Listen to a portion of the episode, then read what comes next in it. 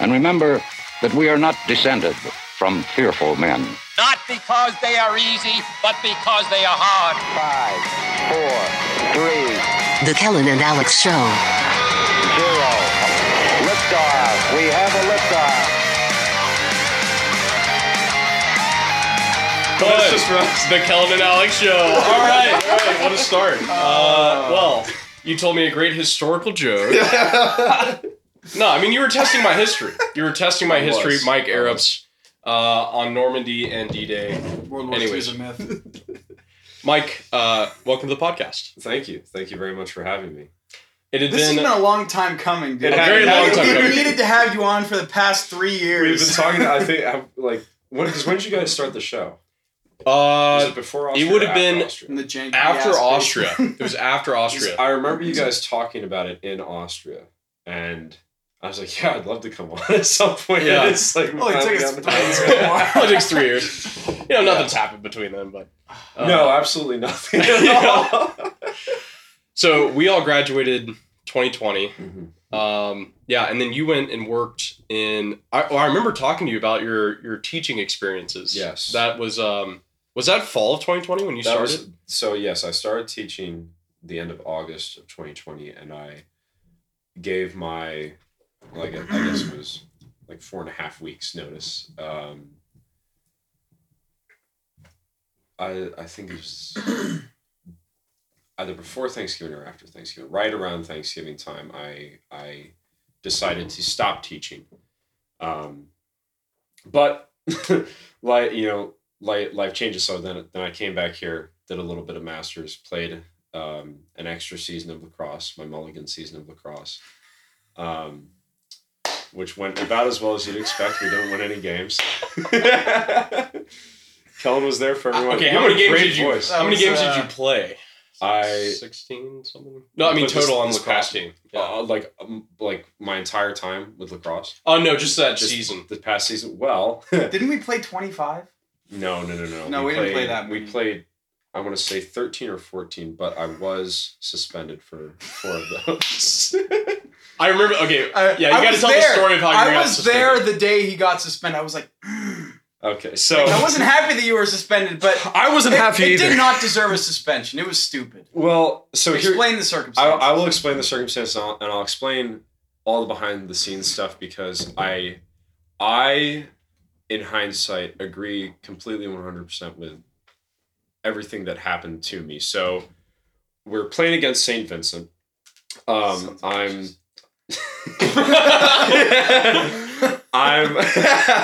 I'm starting to attack first game of the season, and we have a lot of new guys. We have a lot of energy, just coming off a really good fall ball.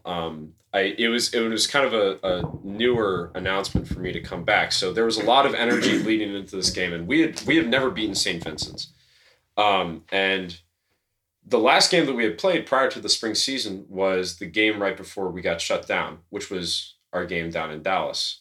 You guys won that game. We won that game. That was the best game I had ever played in my life, and that was the first one we had since we won the AMCC championship, a conference we were no longer a part of, and that was back in 2018.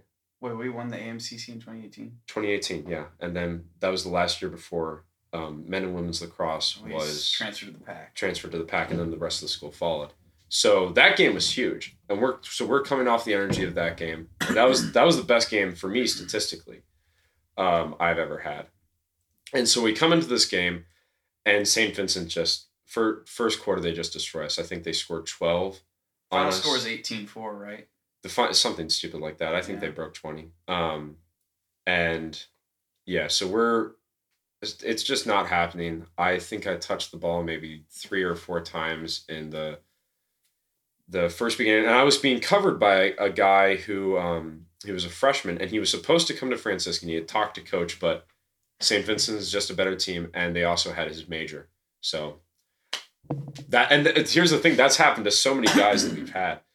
But so they have this tall guy on their team. He's 6'7", freshman, and he's just smack talking us the whole game using words I won't repeat on air. Fake Catholics.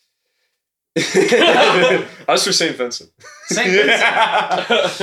Yeah, aren't they in name Catholic? I have a funny story about that too. And it's quick to interrupt myself, which both of you know I do very frequently. We interrupt each other all the time. Right? The death of coherence and all of that.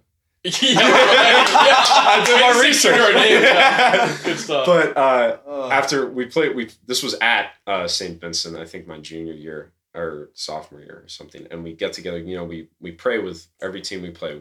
We ask to pray with them after the game, and most of them go. I think we've had one or two times where a couple of guys on the other team will just refuse to pray with us. But we always pray with at least a group of people from the other team, and. You know, we get together and we sit down and pray. And one of the kids on St. Vincent's team is, man, this is cool. This is awesome. Makes me kind of wish I was Catholic. I'm like, you're going to a Catholic school? What are you? Oh, I'm Jewish. I'm like, well, there's a curveball out of left field. I know that's not even correct, but I don't know baseball. But yeah. So anyway, this tall kid, he's just crap talking us the whole game. And then we've got my boy Joe Moralia from Orange County, California. Joe's pretty cool. Joe's a great guy. So he brings the ball, and he's a long stick. So he normally plays defense, but he also has a great shot, and he's a just crazy athlete, crazy athletic. Comes over, and he likes to come over and take long shots, and he scores on him.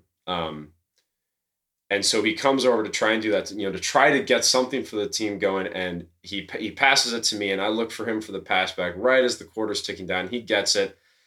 And right as the quarter ends, this big dude just comes in and just, it's totally an illegal hit, shot to the head, in the back, everything flagrant.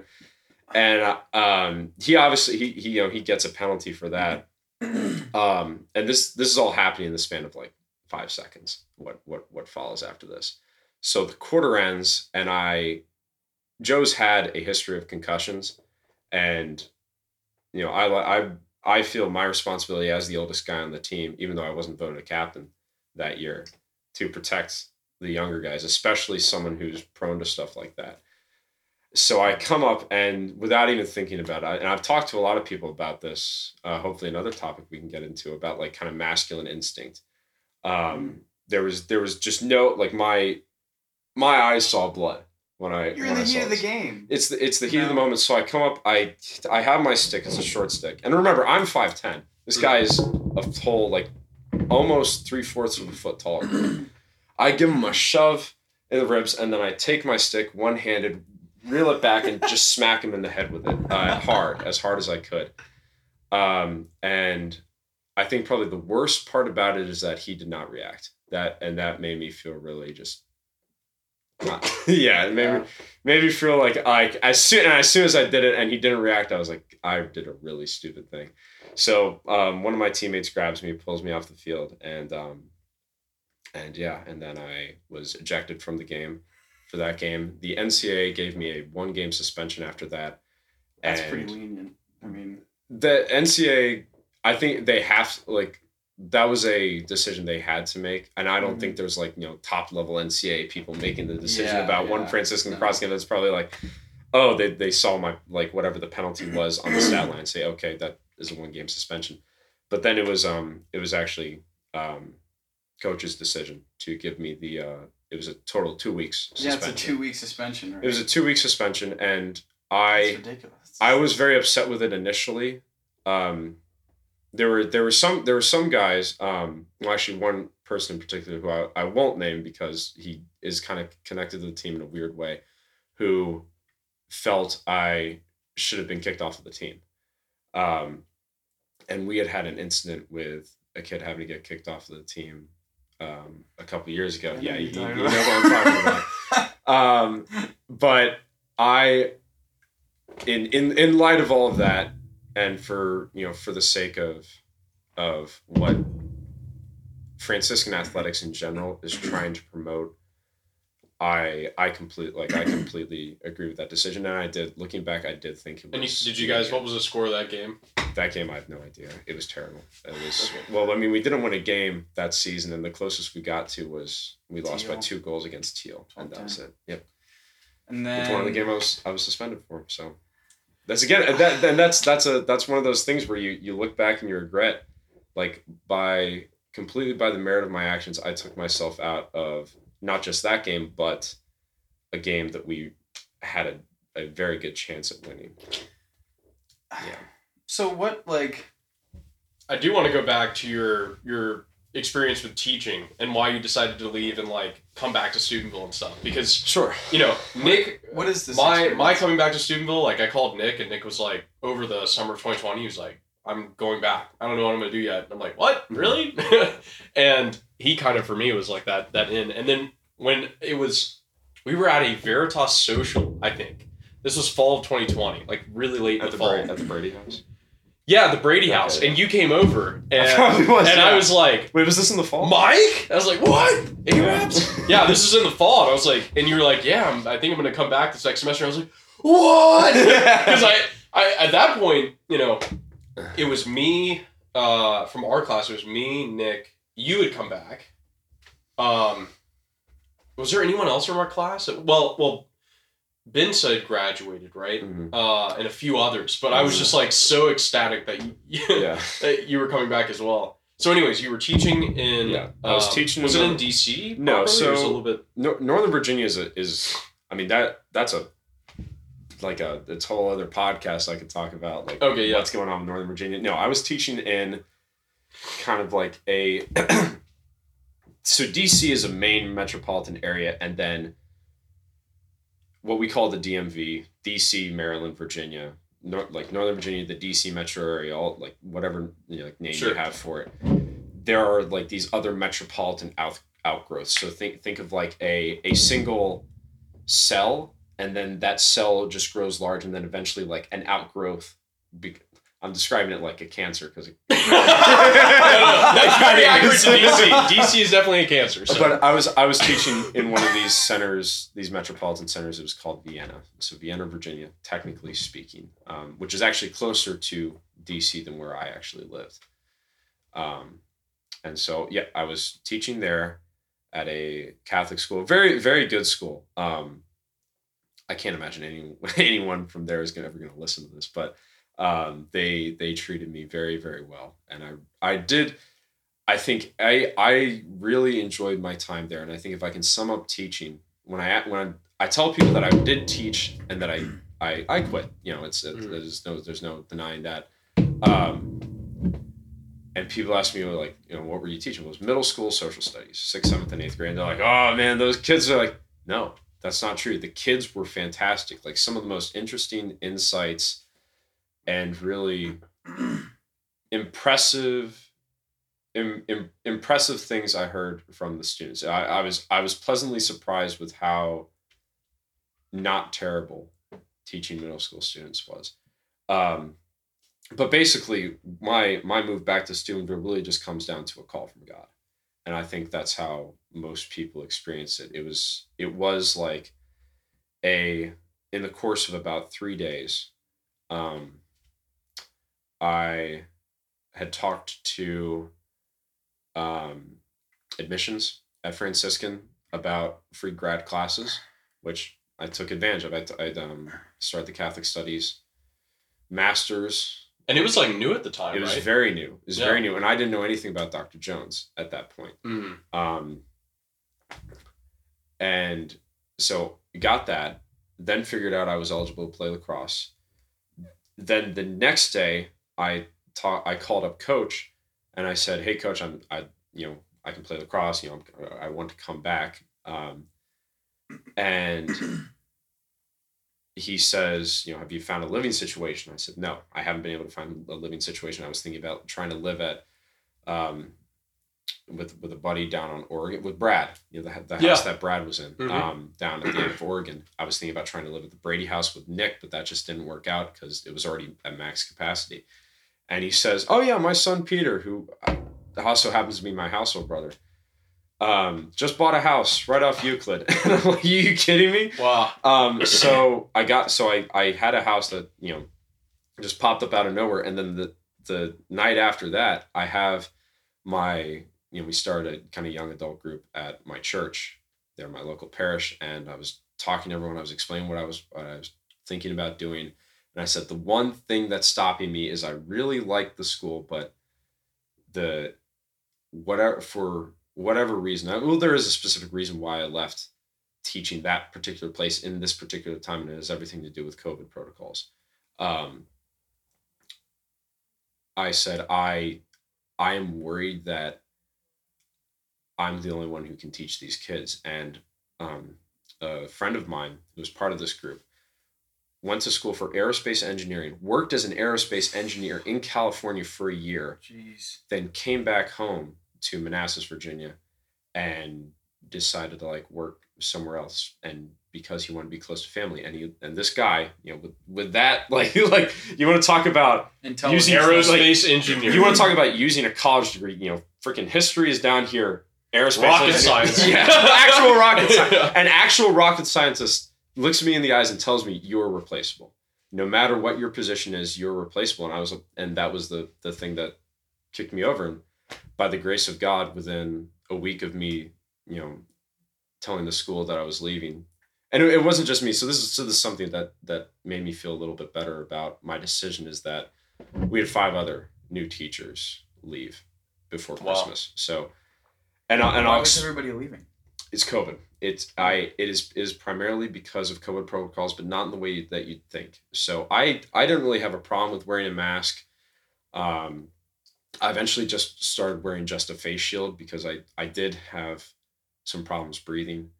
But the big issue was at the start of the year, at the start of the school year, instead of using those kind of first 2 weeks where we're in there, we're getting everything done to start lesson planning. And also because I was a history major, I was not an education major. I was not trained in education. I've taken a single education class. So I get in there, and usually what happens is, if you're a new teacher, you get in there, and even if you've gone through the whole education experience, student teaching, field work, all your classes, they still instruct you on how to teach and what you're going to teach and strategies to use.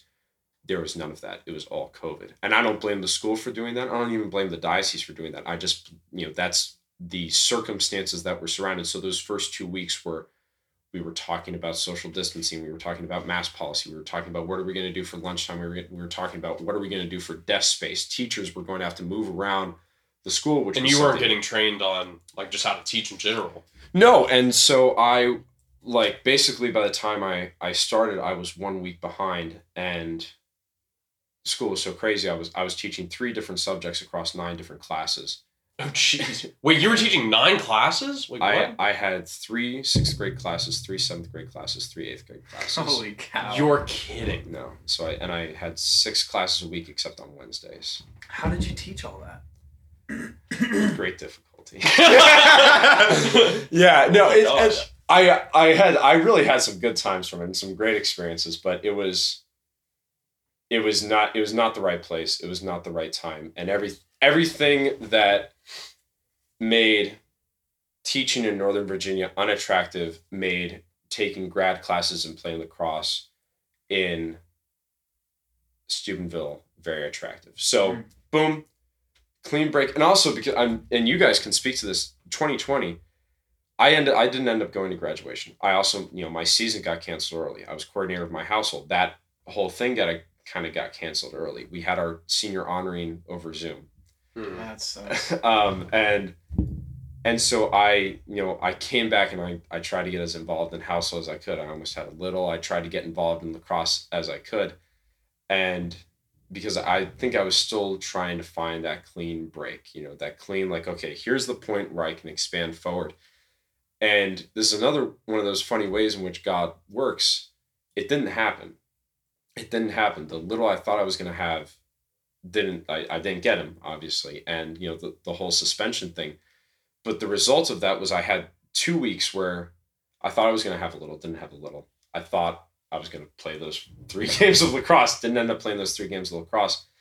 But that gave me an opportunity to spend every day with my girlfriend, and which we had just started dating at the time. And, she was able to take some days off.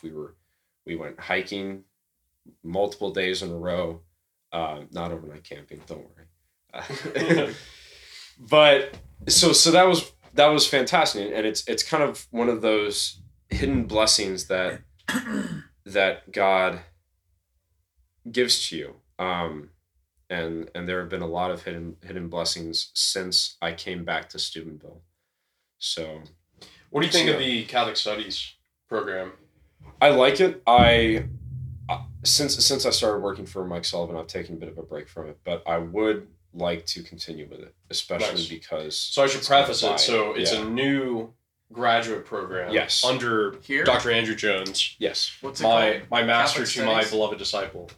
You know, I call myself the beloved disciple of Dr. Jones. I've said it many times. He doesn't know it. But I've said it so many times, maybe he's heard it. But he's brilliant. Like, he's really brilliant. And so he basically founded his own program, which is... Yeah, I mean, there's Catholic studies programs elsewhere, I think, but it's not theology proper. Well, it's kind of like historically setting. It's interesting. Project, yeah. I wish it had a better name descriptor, because if I tell someone that I'm getting a master's in Catholic studies, their first question is, "Oh, do you want to become a priest?" Oh, really? and that's not what it's about at all. It's really those three classes that you have to take is church history from Adam and Eve to post-Vatican II, which is, I think, a good way to kind of define ages. And then the other class I took was a class on Tolkien, which was fantastic. Nice. Dang, that's cool. So it is not a theology degree. It's an all-encompassing degree. I really liked the analogy that it is a continuation of the HCC major. Mm. Because while Jones and Gaston, I don't know the relationship between Jones and Gaston, sure. But they're kind of, they're not adjacent, but there's not many degrees of separation.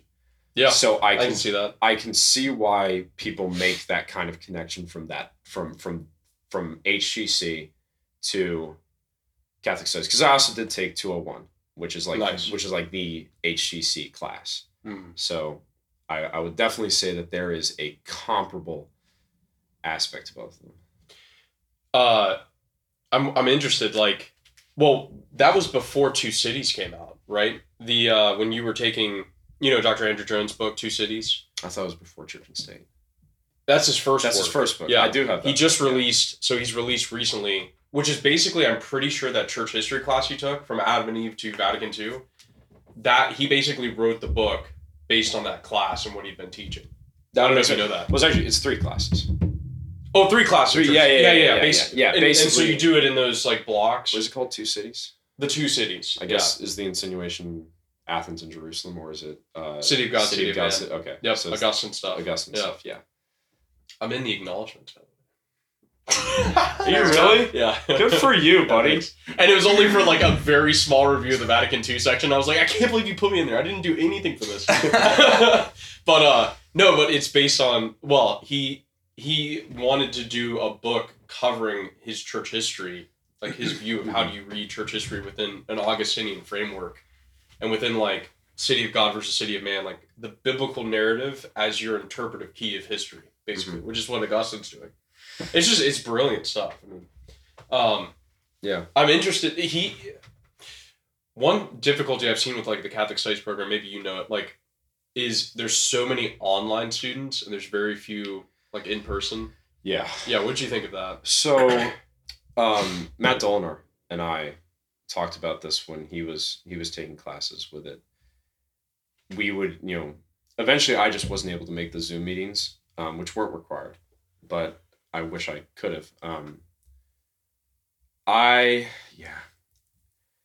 in-class personable setting is so crucially important to education. That's another reason why to get back to middle school teaching for a second, for all of those classes, I had kids in class and at the same time I had kids online. So you had that dual example. And that's just, I understand the draw of online school. It's kind of, it's like remote working, right? It's really convenient and it's affordable because you don't have to pay room and board. You don't have to pay for a meal plan. You don't have to pay all the expenses that we paid of 4 years on campus undergrad. And the thing that we observed with the Catholic studies being online is that, you know, Dole and I were able to go to each other's houses and discuss things if we wanted to. I was able to discuss the Tolkien class with Nick because he was taking it, Nick Larkins. Yeah. And shout out to Nick Larkins. What a lot. Anyways, yeah. But it was interesting because so the first church history class, it was me and Dolinar, and then like I think one or two other girls that we didn't know in undergrad but were in undergrad with us. I don't remember their names, and then the rest were moms. And yeah, I'm serious, like 30 something, 40 something year old moms. And the thing we discovered was like all but two of them are in charge of music ministry at their parish. And so what we kind of inferred is that they saw this degree being offered from Franciscan, which is like, I understand, like from, we're on the inside looking out. If you're on the outside looking in, Franciscan is kind of like, oh yeah, the Scott Hahn University, right? Yeah, the Catholic Retreat Center. Yeah. What's on talk? Oh, that's where the conferences are. I've never been to a conference. Nope, never either. Me neither. I have no idea what goes on, and I don't want to know. Dude, I mean, oh, dude, that's hilarious. The branding outside versus like what our experience is. Yeah. Like, oh my gosh, smoking pipes at the Francis Gazebo. Yeah. Talking like crazy political theories and stuff. You know? Yeah. I'm thinking we're at the center of the universe. Yeah. Well, which we are, but yeah, it was all moms and like all moms. I can't imagine you like, having a class like a music ministry mom talking about a Dr. Jones subject. Having to watch Dr. Jones try to field a question. This is an actual question. We were on the Zoom. Blackboard Collaborate. Shout out to Blackboard Collaborate. You. Great service. It's a disaster. But we're discussing the early church and poor Dr. Jones trying to explain to this mom, because this mom's question was, I want you to explain what's going on with the early church and that they share anything. It kind of sounds like socialism. And poor Dr. Jones trying to explain early church distributism to... A woman who's probably, bless her soul, probably like voted Republican her whole life and not thought much about politics outside of that. I can't, not to go off on a rampage. I kind of feel that way. Anytime you like you go around, and I had one of those stickers, but you know the sticker like freedom, not socialism. Anytime I see one of those stickers on a freshman or sophomore's computer at campus, Veritas has this problem. I just think like we need to have a talk. Like history. You're caught up in a false dichotomy, and it's not your fault. Wait, you said Veritas has this problem with like, oh man, I was a blanket conservatism. I was hoping Veritas would be brought up because the debate. Yes, the Latin Mass debate this past Sunday. Were you there? I was there. I did not get called on. I was very upset. I didn't know you guys had changed up the format and that before the lightning round, the two of the presenters were allowed to give a kind of lightning round. So I thought that was the closer. I did too. Yeah, I did too. So I grabbed Helena and I was like, "We're leaving." And I stopped. No, you didn't. I did. Oh, I thought it was lightning round. It was. Oh. I was just. Oh, I hate to say it, but since I'm an alumnus of the Veritas program, only an associate member. You were the first year of associates. I was the first year of associates. Yeah, that was the best, in my opinion, best class of associates. You're a special associate. I am a special. So emphasis on special. It was stale. I just felt it was so stale, and it was. I described it to. I was talking to. Your brother Paul. Mm-hmm. Well, we were discussing it at work. So you know, for people listening, I work with Paul Denley, David Willey, and Nick Larkins. So while we were working, hanging drywall and sweeping floors, we discussed various political like concepts in theology and philosophy. It's the weirdest work site you've ever. That sounds so dope. Like, I'm kind of jealous. Like construction crew, and we're talking about Aquinas and high philosophy. Yeah.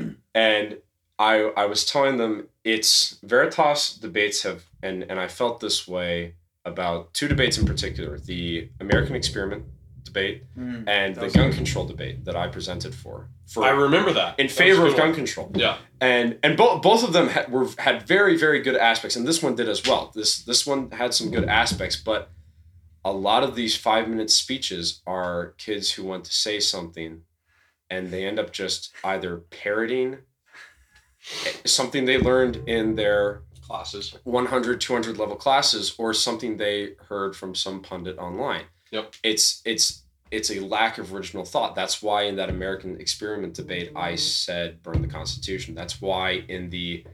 I remember that, dude. That was a landmark. I remember that. Veritas history. If the Constitution was in front of me right now, I'd burn it. That's how much meaning it has for all of us.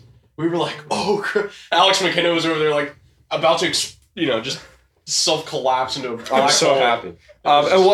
And the same thing with the gun control debate, because actually when I gave that speech for burning the Constitution, in favor of burning the Constitution, and a girl like up in the atrium asked me the question, people, a lot of people who are gun owners cling like really, really hard to the Second Amendment because they know it enshrines their constitutional right to own a firearm.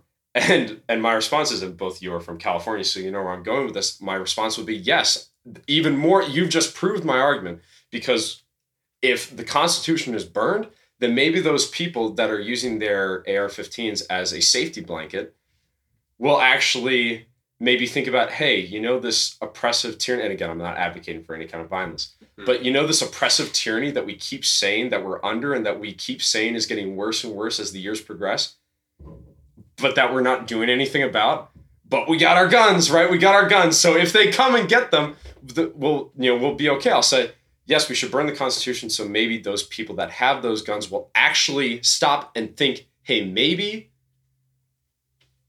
I'm not as protected as I think I am. That little sheet of paper is as... It's already completely ignored. I mean, that sure. was a point I established. That little piece of paper is so fickle and is so readily just trampled over by people and nothing is done about it. It's that was my argument. It's like, I don't want us to say, no, we need to like take this thing that's been ripped apart and burned and brutalized and like do everything we can to hold on to it. It's like, we got to put it aside and we have to push through. We can't keep trying to cling to this thing, which really it's a liberal document. That's the other thing. If you go by New Polity, like I encourage you to listen to stuff that New Polity is putting out. It's based on Lockean ideals. Oh, aren't they those socialist guys? Yeah, right. No, just Mark Barnes. Yeah. But it's, at least accept that your rights are being trampled upon and that you have to do something about it. You can't just keep voting for people who aren't going to do it. I want to come back to the New Polity guys for a second. But go ahead. Lack of originality. Definitely in the Veritas debates is a lack of originality. No. But like or just in like political discourse and philosophical discourse. No, I mean, it's so bad. You realize so much how discourse is just... smart person said X. I remember that they said it. Let me try and say it. Yeah. I think a lot of the debates, I think a lot of people just try to base their arguments off of doctrine. Like they look semantics. It's like, I kind of understand what you're saying with like original thought. Yeah, I don't know. I thought it was a pretty good debate. I didn't understand a lot of what people were saying, but yeah. I just figured it's also it's an opportunity for you to go out there and to say something that's incorrect and then force other people to take a new angle to correct it. Mm-hmm. So if I had gone up and said my speech, I mean I don't know exactly what I would have said, but I probably would have said some things that people would label me as a schismatic. And I would have been fine with that. And I probably would have said, fine, maybe I am a schismatic. Maybe that's something that we should consider. And I would be happy I can't believe we didn't call on you for the debate. Oh my gosh. It sucks. And like, I am not a schismatic. You know? No, I know. But I know like, it would have like riled everyone up. Really. Well, and that's the thing. Like I knew like back when like if you were cheering or if Nick was cheering and you recognized like, okay, this is getting stale. Michael Araps, get up here and tell us why you're schismatic. Yeah. But it's like, that's an opportunity for someone to come up and say, hey, that, you know, guy, because no one knows me anymore. Guy who says he's a schismatic and that he's proud to be a schismatic. Here's why that's not the correct answer.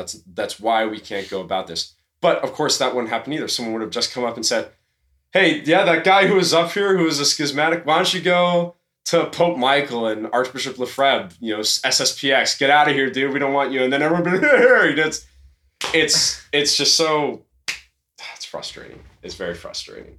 And it's hard to blame the younger kids because you also have to remember they're like 19 years old. That's true. Yeah. And that's the other thing is like, we've been just training at this for the last, like Veritas for me has been just this training ground where I can now just stand up in the Gentile gallery and just, even if I have no idea what I'm saying, I just give a speech. But I look back on like previous videos, like our first years we were there and stuff, first debates. And I mean, we were as like cringing every word. 20 people showed up. And now it's a packed house every time, man. But it's so ridiculous. Like the whole lecture model of the university without community in terms of an academic thing. Like you just realize kids stand up there and because they haven't like been trained in the Veritas stuff, their ideas are just parroting lectures that they've heard because they haven't had to express their ideas and have them challenged. And under pressure, the difficulty is like it's embarrassing. I mean, it's embarrassing the fact that. You know, you can get all these university students and we just haven't been trained at all in being able to speak or how to think or how to have your opinions challenged. Yeah.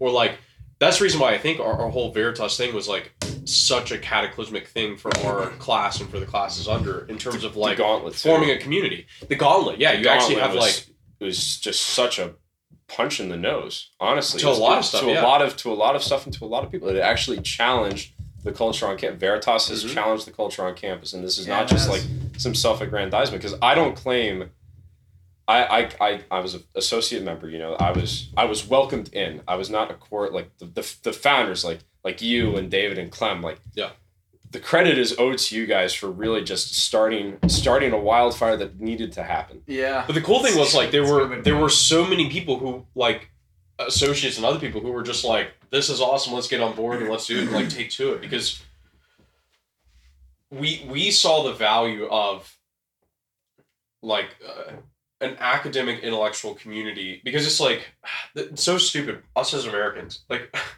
we don't build spaces, we build lecture halls and you build dorms. And you think that creates an academic community. It's just like stupid. And then the JC's like this hangout center. And the Gentile gallery is like this one space that's dedicated to mostly just talks. And we took this one space and transformed it into like a community. Like we've been talking with the Veritas guys like incessantly about the fact that we need a space that's the Veritas space. This like, and a place where the discussion, the community, the professors talking with students in a real way. It's not like, just like lecturing. If you go to any of these older schools, like of course the Ivies, but any school like, you know, a school that's been around prior to 1900, especially something that struck me. I went to the Naval Academy for something when I was in high school, and one of their mess halls is like this gorgeous stone building. If you put a crucifix in there, it would be a cathedral. Like something out of Harry Potter or something. Kind of like nice hardwood floor, big stone columns. Throw a few statues in there, high altar, crucifix, and it's like it's more beautiful than any Catholic, like your average parish Catholic church. And I'm like, why is this a mess hall? This is a debate hall, and that's what I think you're talking about is a debate hall. But I want to get back, and I don't want to run over any points you guys want to make. I want to get back to the fact that kids in America, this strikes at the heart of American education, the fact that kids are taught just to parrot things. And it's because, and I experienced this when I taught, I The first thing that I opened up with, the first day of class, the first thing I went over was a very trimmed down version of the IFWP, the explanation of culture that Gaston uses from that kind of perspective. And the reason why I did that, I said, is this is a tool, this is a model through which you can analyze culture and civilization. I really do not want to have you guys just memorizing facts about history and then, you know, having your multiple choice test and like, okay, what year did Columbus sail the ocean blue? 1492, you know, what Native American civilization was in Peru? Incas, right? That's trivia, and trivia is trivial.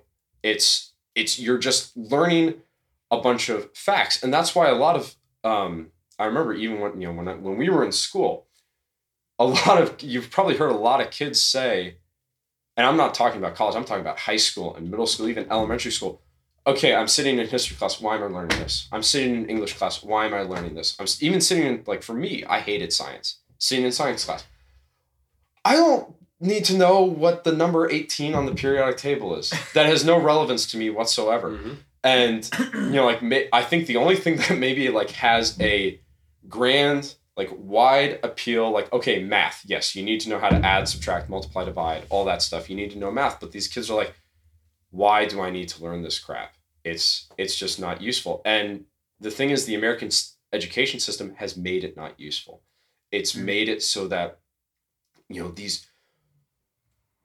all this history, all this literature, all this theology, all this science, it's trivia. Yeah. It's now trivia. Yeah. You're like, every time you sit down and take a test in any high school class, it's Jeopardy. You're playing Jeopardy. Even the short answer, that's like your final Jeopardy, right? Yeah.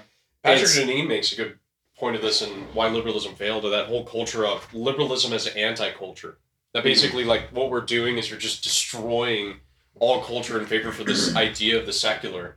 But, like, at the end of the day, it's just a mechanical trivia type of, like, here, remember this, because, you know, the most important people in our society are, you know, rocket scientists and stuff, you know? Yeah. And you're not actually building a culture. You're trying to, like, train, you know, mechanical people. Yeah. And it's the two things that are trained, the two things there is a priority placed on two things in education: STEM. Yes. And business, finance, marketing, whatever, like anything within that kind of sector where, you know, you ask, what do? I make money, right? Yeah. Those are the two things that liberalism supports, because primarily liberalism is about creating stuff. It's materialist. And the thing is, STEM, you know, like engineering, science, math, and finance, these are materialistic things. They do exist in the abstract. You know, there's like monetary theory and all this other stuff, and there's like the supply and demand graphs. But they exist primarily in the real, in something tangible. Like, you know, I can pick up a grenade, and that is, science has created that, math has created that. I can hold currency in my hand, and currency, you know, is something that's created. You know, it's a physically tangible thing. You can hold a book, but a book is so much more than just pages pressed together. You can hold a relic of a saint, but a relic of a saint is not just a like little particle of bone. It's so much more. You can hold a sword that was used in the Napoleonic Wars by a cavalryman, and you might say, okay, yes, this is a piece of iron sharpened, you know, like pressed and smithed and sharpened for the purpose of killing. But it's so much more than that. It's like a cry. It's a shout. It's a shout through the echoes of the past that resounds with just such great force upon the future. And liberalism doesn't care about that, because liberalism is entirely focused on what is tangible. You know, things like your house, your car, That's what matters. Yeah. Your house and your car are what matters. And in focusing on the individual, it, like people talk about socialism leveling everything, and individualism with liberalism just levels all the cultural constructs as well. And then you just have like, why is it important for me to learn algebra? Like, it's not assimilated into a bigger culture that then you say, well, I can see how this all fits within this this community that I'm a part of, right? Yeah. So I'm learning these things, but it's all within this greater good of the community, and it has that orientation. But if you individualize everything, then you're just like, okay, teach me how to make as much money as possible, because that's all that I really care about. And it's so inverted, because even like that algebra, you might say, okay, I'm learning this algebra. Why do I need to learn this algebra? Or let's say if you like algebra, I like this, I'm good at this. How can I use this to make money? You know, there's never, like, I remember when I was getting my, you know, when I was telling people I was getting my undergraduate in history, the first question I was always asked was, what do you want to do with that? Or what do you want to do with that? Teach, you know? Yep. That's the question I was always asked. And there was never a concept of like, well, I want a liberal education. I want to be a liberal arts education. Yep. I want to be well formed. I want to understand these things because I have a passion for it, because I think I can use it to promote a greater society through my discussions, through my knowledge. But no, it's your value is determined by what you can do with the things that you receive in a material way. And I think, unfortunately, that's just how society is these days, right? I mean, you can't, like, the average human being, can you live without making money? Can you live in society without making money? No, you can't. You have to make money, like... That's why, I mean, unless you're living off the grid, but that's, you know, yes to the answer to the question. And so, yes, yeah. It's almost like you don't really have a choice. You know, it's like something that I learned was at Franciscan, I was taking classes. I did a few discussion based, and that was so much better than just like having a teacher tell me something and quizzes and tests. And yeah, I get it. It's to like test your knowledge and everything to see if you've been studying it, but what's it all for, really, in the end? I think a lot of classes just don't have that idea of the end, right? It's just kind of like we learn stuff and then that's it. But I learned that in the discussion classes, I didn't just get the opinion of my teacher.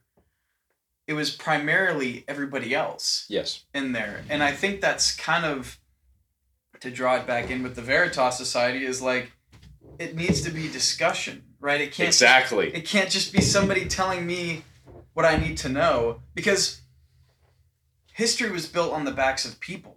But like, in order to pass it on, it needs to be like, we need to have opinions of other people to understand like really what's going on and in the current days. And like, I mean, something that we've gone back to before was like those big universities, like classes there, it's just like advanced job training, right? Yeah, because they're accreditation schemes. Yeah, you know, it's like that's the thing. And scams. I mean, because they're taking far more money. You know? Yeah. Well, the way the world works is that, you know, generally higher education is used to train an elite, and now having an elite is not a bad thing. You can have a well-formed and rightly ordered aristocratic elite who are intellectuals who are like Plato's guardians, right? That. The highest form of knowledge, the leaders who have the knowledge.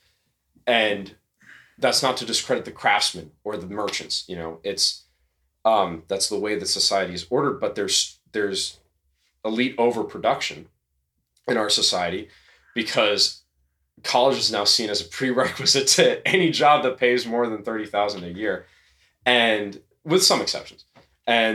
And so like all of these big colleges, you know, if you want to get into journalism, if you want to get into law, if you want to get into politics, especially politics, it's kind of like this weird form of academic nepotism where it doesn't matter what you learned. It matters where you learned it from and what kind of piece of paper they gave you. Yeah. You know, do you have a master's from the right place and the right thing? Not like, you know, what did you learn in your classes? Nothing. Give me the job. I went to Harvard. You know, it's like what a disordered society. Yeah, it is. Yeah, I think mainly it's just very unfair the way it's set up, because mm-hmm. I think one thing that really pisses me off is that I have some friends who are brilliant. Thanks, dude. And they all of us here. I'm kidding. Thanks, Alex. Both of them are here. Yeah, right. And it's both. You're circles. Looking at them. Yeah, yeah. both Kellen's only friends and his only friends that are intelligent. Yeah. I'm kidding, of course. They like medical, right? They didn't get into medical schools. Yeah. And they're so smart. They're smarter than half the people that got in, because half the people that got in got lucky somehow. I don't know. But like, it's so unfair these days with the way things are set up and how people, it almost discourages like discussion and like you said, it's because it's, oh, who's going to get the best job? Like, you know, where did you, oh, I went to UC Berkeley. I went to Stanford. I went to freaking mm-hmm. Yale. I went to Oxford. Like, there is that few and far between, but the way the system is set up, it's just like, there's so many smart people that don't get in, that are smarter than the people that got in, if that makes sense. And yeah. It's just like, it's more frustrating to me than anything. But at the same time, like, I don't see how it can change. I mean, what if you were to propose an alternate society, what would it be? Because now it's just like, you're going to get in based on the credentials you have, and how, this is how much money yeah. you're going to make based on this. It's just a series long of like, you have to, in order to get these new credentials, you have to get former credentials. And I remember this because I was public schooled until I got to Franciscan. Hell yeah, bro. But I taught at a private Catholic school. You son of a bitch. I didn't have a concept of applying to high school. I applied to two colleges, Franciscan U and Montana State University. Dude, Go Montana Cats. State? Oh, Montana dude, my State. Sister almost went to Montana State. It's cool yeah, campus. Dude, cool school. It is cool up there, yeah. Cool school. What were you thinking about doing over there? Civil engineering. Oh, man. And ROTC. Well, you've been out of this dump. Yeah, in Montana. How the times have changed. I could have gotten a STEM degree from an accredited university. But, so... my students, my eighth graders, they were the ones who were going to high school. And I had one girl who applied to 6 different high schools. What? I'm like, I didn't even know there were 6 private high schools in the area. And she's like, yeah, I really wish I could have applied to other 2. Woman! You know, like, well, there'd be woman, she's 12. Like, girl, like, go to school. Go to high school. It's just high school. You know, it's not that big of a deal. But the thing is, girl, woman, well, she's 12. How did you apply to 8 schools? High school. You'd think it wouldn't be a problem. And that's like, this doesn't seem like it's a big deal. It's high school. You know what I was doing in high school? I was playing Minecraft. And good times. And like playing freaking Hearthstone on my phone in personal finance class, which is taught by the football coach. You know, it's like nice. That, if I could sum up high school, that's what I would sum it up as. And like this, like these kids are making sure they have the right types of extracurriculars, the right kinds of sports. And they apply to the right high school so they can get to the right college. They can get the right master's program. So they can It's just this constant. It's literally the rat race. I've just described the rat race. That's what the rat race is. It's constantly moving towards the next best thing. And so, what is an alternate society? Here's the alternate society. You have to break it down from the ground. You have to build it from the base up. Because I remember when I was in high school, there's this. A big thing, and I wanted to get to this when you were talking about discussion, like discussion in your classes. There was this big push for the use of the Socratic method, particularly in literature classes. But so often would a student say something and the teacher would chime in and say, that's a good thought, but that's not the answer I was looking for. It completely destroys what a discussion is meant to be. Yeah, that's, again, fair. Yeah, she's looking for trivia, and trivia is trivial. So what you have to have is a society that is. We'll talk about education specifically, because that's I don't want to get into like the whole societal level. Education specifically, there cannot be a materialist approach, you also won't. No, I am going to get into society because you can't. You can't. Well, yeah. You can't, because education is your training for society. You have to restructure society so that it's not materialist. Yeah, that's basically what it is. And that's the thing.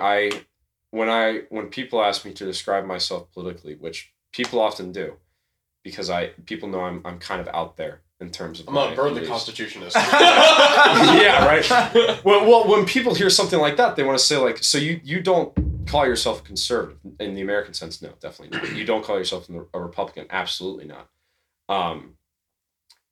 And I don't call myself a Democrat or a leftist or a liberal either. What do you call yourself, Mike? I call myself a third positionist. Third positionist? And Green Party. Well, and I have to clarify this, because if you look up what third position is on Wikipedia, they're going to lie about it, because Wikipedia... I've never even heard of it before. So third position is, it's kind of a catch-all term. It's not one single ideology, so it's a little hard to define, but bear with me. So third positionism is very much a postmodernist thing. And unfortunately, and I was trying to reject this for a while, I don't want any sort of postmodernist thought.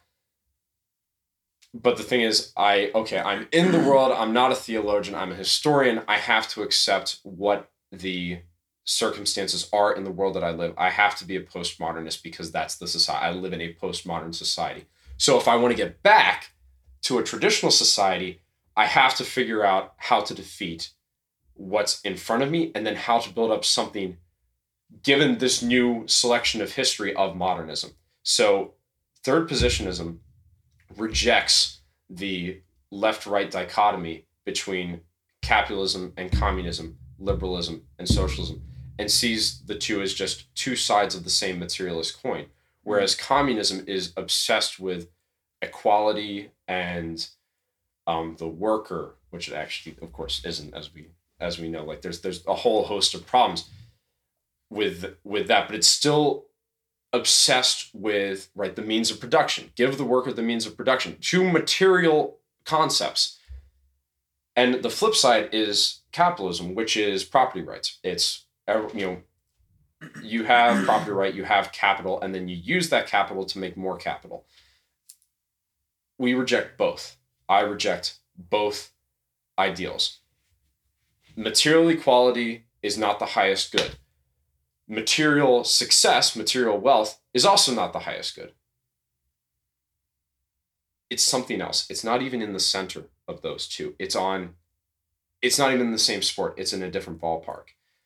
So what you have to do is you have to, and it also goes back to the IFWP. Who are we? What do we do? How do we do it? Where do we do it? And most importantly, why do we do it? And that why cannot be founded on anything material. It has to be founded on something that's transcendental. It has to be founded on something that goes beyond the cash in your pocket, the 9-to-5, your commute. It goes beyond your house and your car. And it goes into things like, okay, I want to,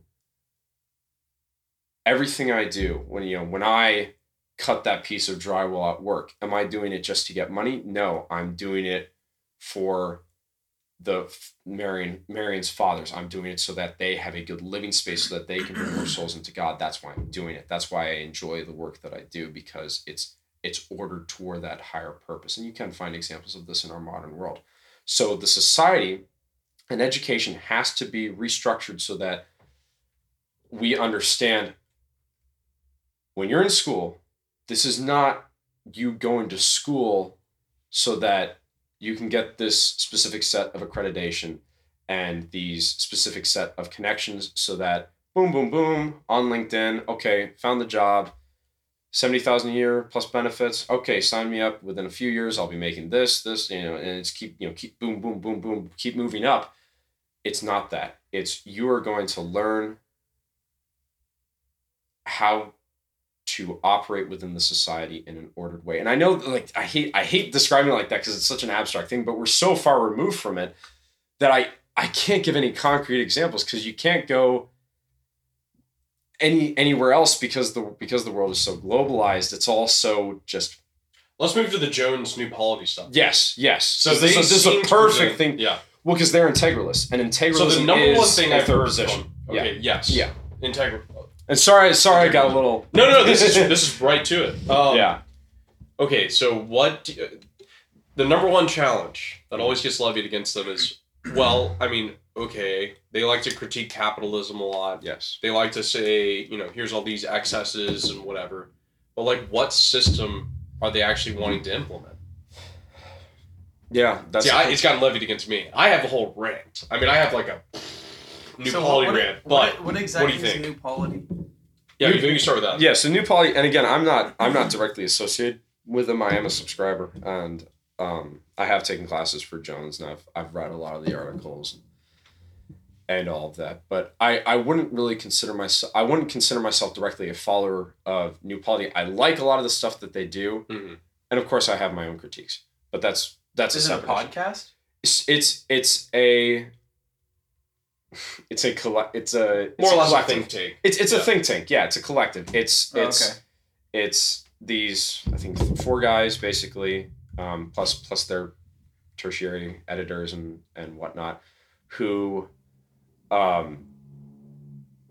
send out a magazine, send up articles online, have a podcast, and are also do kind of urban revitalization things. So Mark Barnes, heavily involved in Harmonium, Ruben Sleif, heavily involved in Harmonium, both also work for New Polity.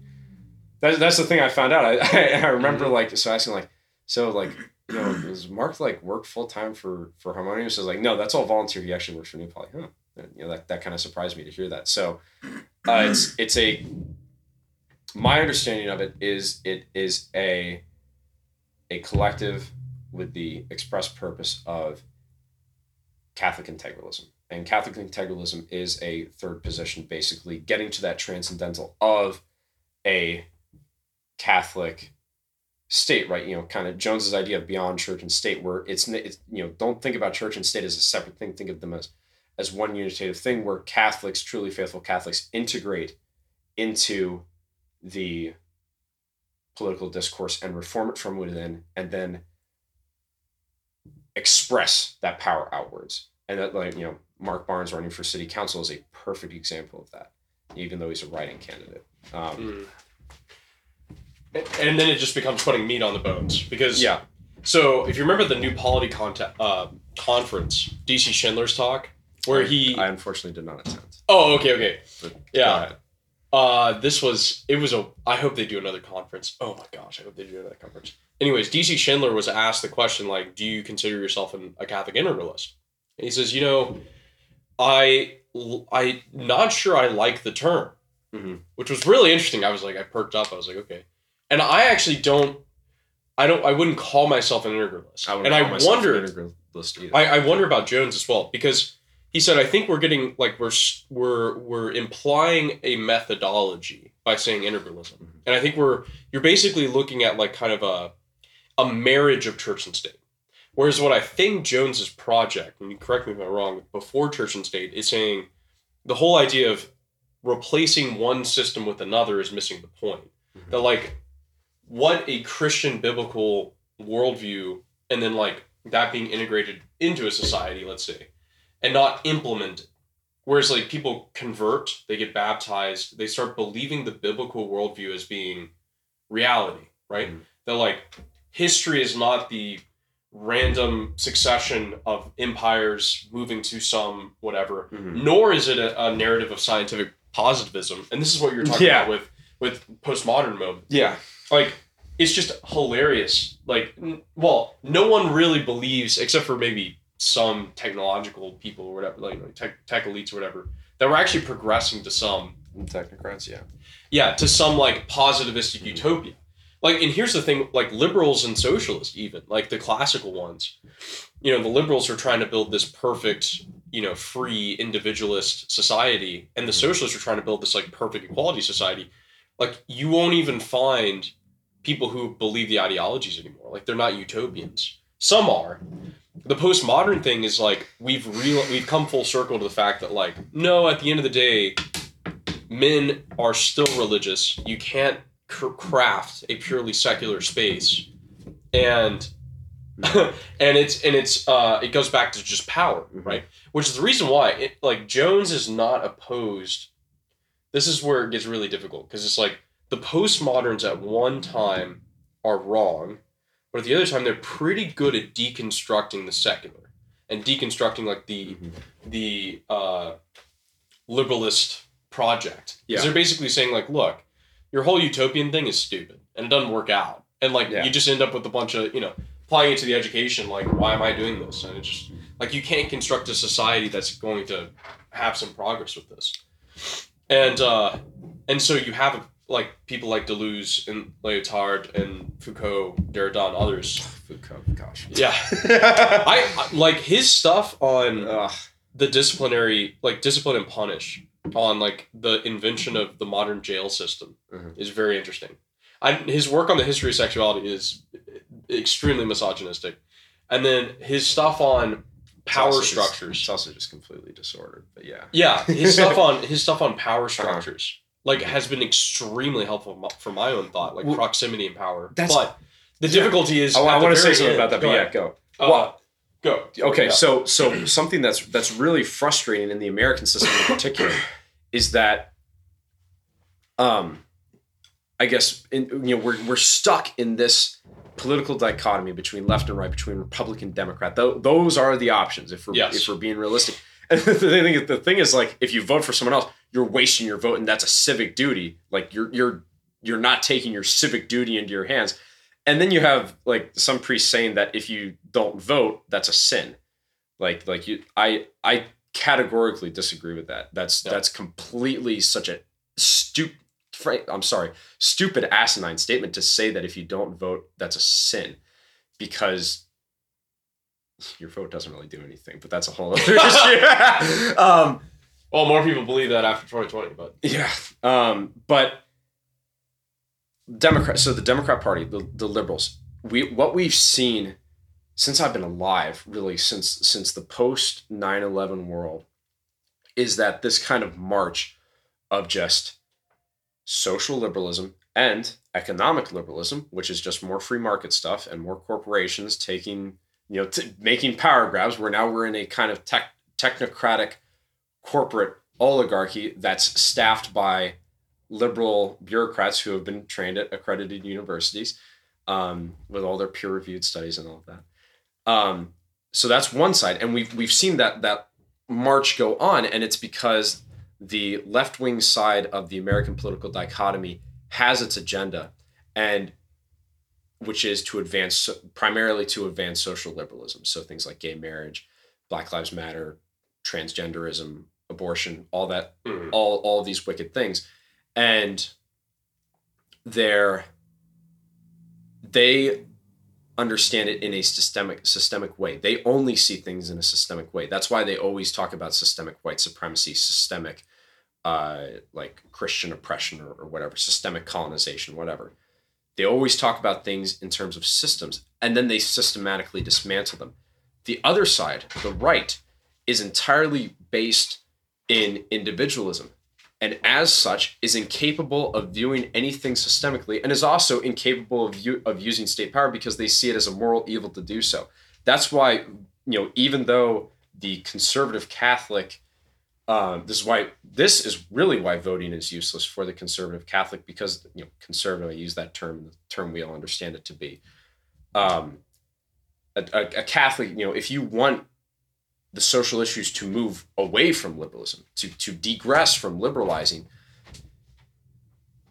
I can't vote for Democrats, obviously, because they're just going to progress their plan. So, we'll vote for the Republican. But the Republican, his founding ethos, is using state power is a moral evil, because I don't believe in because again, it goes back to materialism. Yeah. I don't believe in these transcendent things. I have I have this state power and now I should enact my will, which if I'm properly trained is rightly ordered, right? They get state power and then they say, I'm a constitutional conservative. I'm a limited government believer. I cannot legislate these social issues. It's not my place to.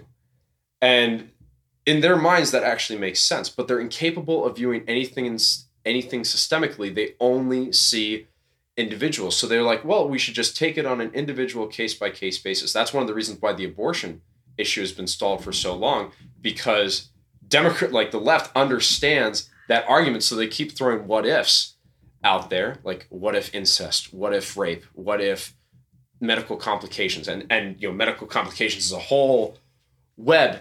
And Republicans are just say, oh, well, yeah, that's a good point. We can't rule on that. It really should break down to an individual case-by-case basis. And you get nowhere. And then the left, when they get elected, because the pendulum has to swing, when they get elected, they just continue their long march along. Mm-hmm. Have you seen that article by Mark Barnes and Jones on abortion basically as a sacrament of liberalism? Yes. Have you seen that? It's a brilliant article. It's a brilliant article, and it gets to a fact that I forgot I wanted to mention, but I do want to mention it. I'm going to mention it right now. So man by nature is religious. Man by nature takes something and makes it his object of worship. And if you live in a liberal society, your object of worship is going to be something material, which is wealth, because in materialistic terms, wealth as an abstract is the highest form of material gain you can get. And that's expressed through different ways, your house and your car, right? So abortion is a materialist construct, at least in the way it is in America. I'm not talking about ancient Sparta where we're aborting babies because we're a kind of utilitarian society that has this warrior ethos that if a baby isn't strong enough to survive and they can't fight, they're not any good to us. We're not talking about that. We're talking about people who have abortions out of convenience, who have abortions because they think, well, we can't pay for a baby right now. It's all monetary. I mean, exactly. Yeah. And can you think of such a more depraved statement than I can't afford to have a child right now. Yeah. So, but I am just going to have consequence-free sex and then get an abortion. But of course it's not consequence-free. And we've seen that with women who later regret their abortions. We've seen that with, botched abortions and failed abortions. We've seen that with now, aborted fetuses being used by the medical industrial complex for various sorts of things, and that's another part of the technocratic society. So abortion is a sacrament, and you kind of see this, especially thinking too fast for my mouth. You saw this last summer with the Black Lives Matter riots, where they were doing baptisms at that, the square that George Floyd was killed at, right next to the Cup. Baptisms? Yeah, to the Cup Foods. And it's this thing of like satanic stuff? No, just a black church, church, one of those guys. And, and the pastor just comes out and says come on up. And this is a holy spot. I'll baptize you. Right. So you make something the object of worship. And if you look at how the nation viewed, and this might get a little controversial. I don't want to do anything. We love controversy. Oh yeah, go for it. We love controversy. Last summer, during the summer of love and the summer of hate, as I like to call it, the nation, both left and right, made George Floyd a religious figure because he really was like a new Jesus figure, like a new martyr, because the left saw him as everything they know in their minds to happen, like systemic racism in police forces, in low-income black societies. Everything, all of their biases were confirmed in one instant that was caught on camera. It was perfect. And then Republicans or the right are now in this interesting case of where they're now the Sadducees. They're now the Pharisees. They're trying to disprove Like, no, this is like this, either like it, there was the fentanyl in this in his system, or it was, you know, this was the technique that he learned how to use. And, you know, it's a problem with the technique. It's all these things of like trying to get around it. And, but the point remains that everyone worshiped this guy. And well, I mean, except for like, you know, when I say worship, or he was a transcendental figure. He transcended the material world and became an object of worship. And when something becomes an object of worship, it also becomes an object of attraction by the people that are caught in that same dichotomy. It was way past my time, but I wonder, like, the O.J. Simpson case, you know, like when it was. Oh, gosh, yeah. On, yeah. And Rodney King as well. Yeah. I mean, they become kind of these, like, I mean, it gets so abstracted from the actual event where it's just like, now it's, you know. Yeah, and it's not a whole social, and of course, divide in America thing. The unfortunate thing is you can't go like, okay, let's take the George Floyd thing. You can't look at that. You can't go back to that moment and say, okay, is there a problem with the individual police officer? Maybe.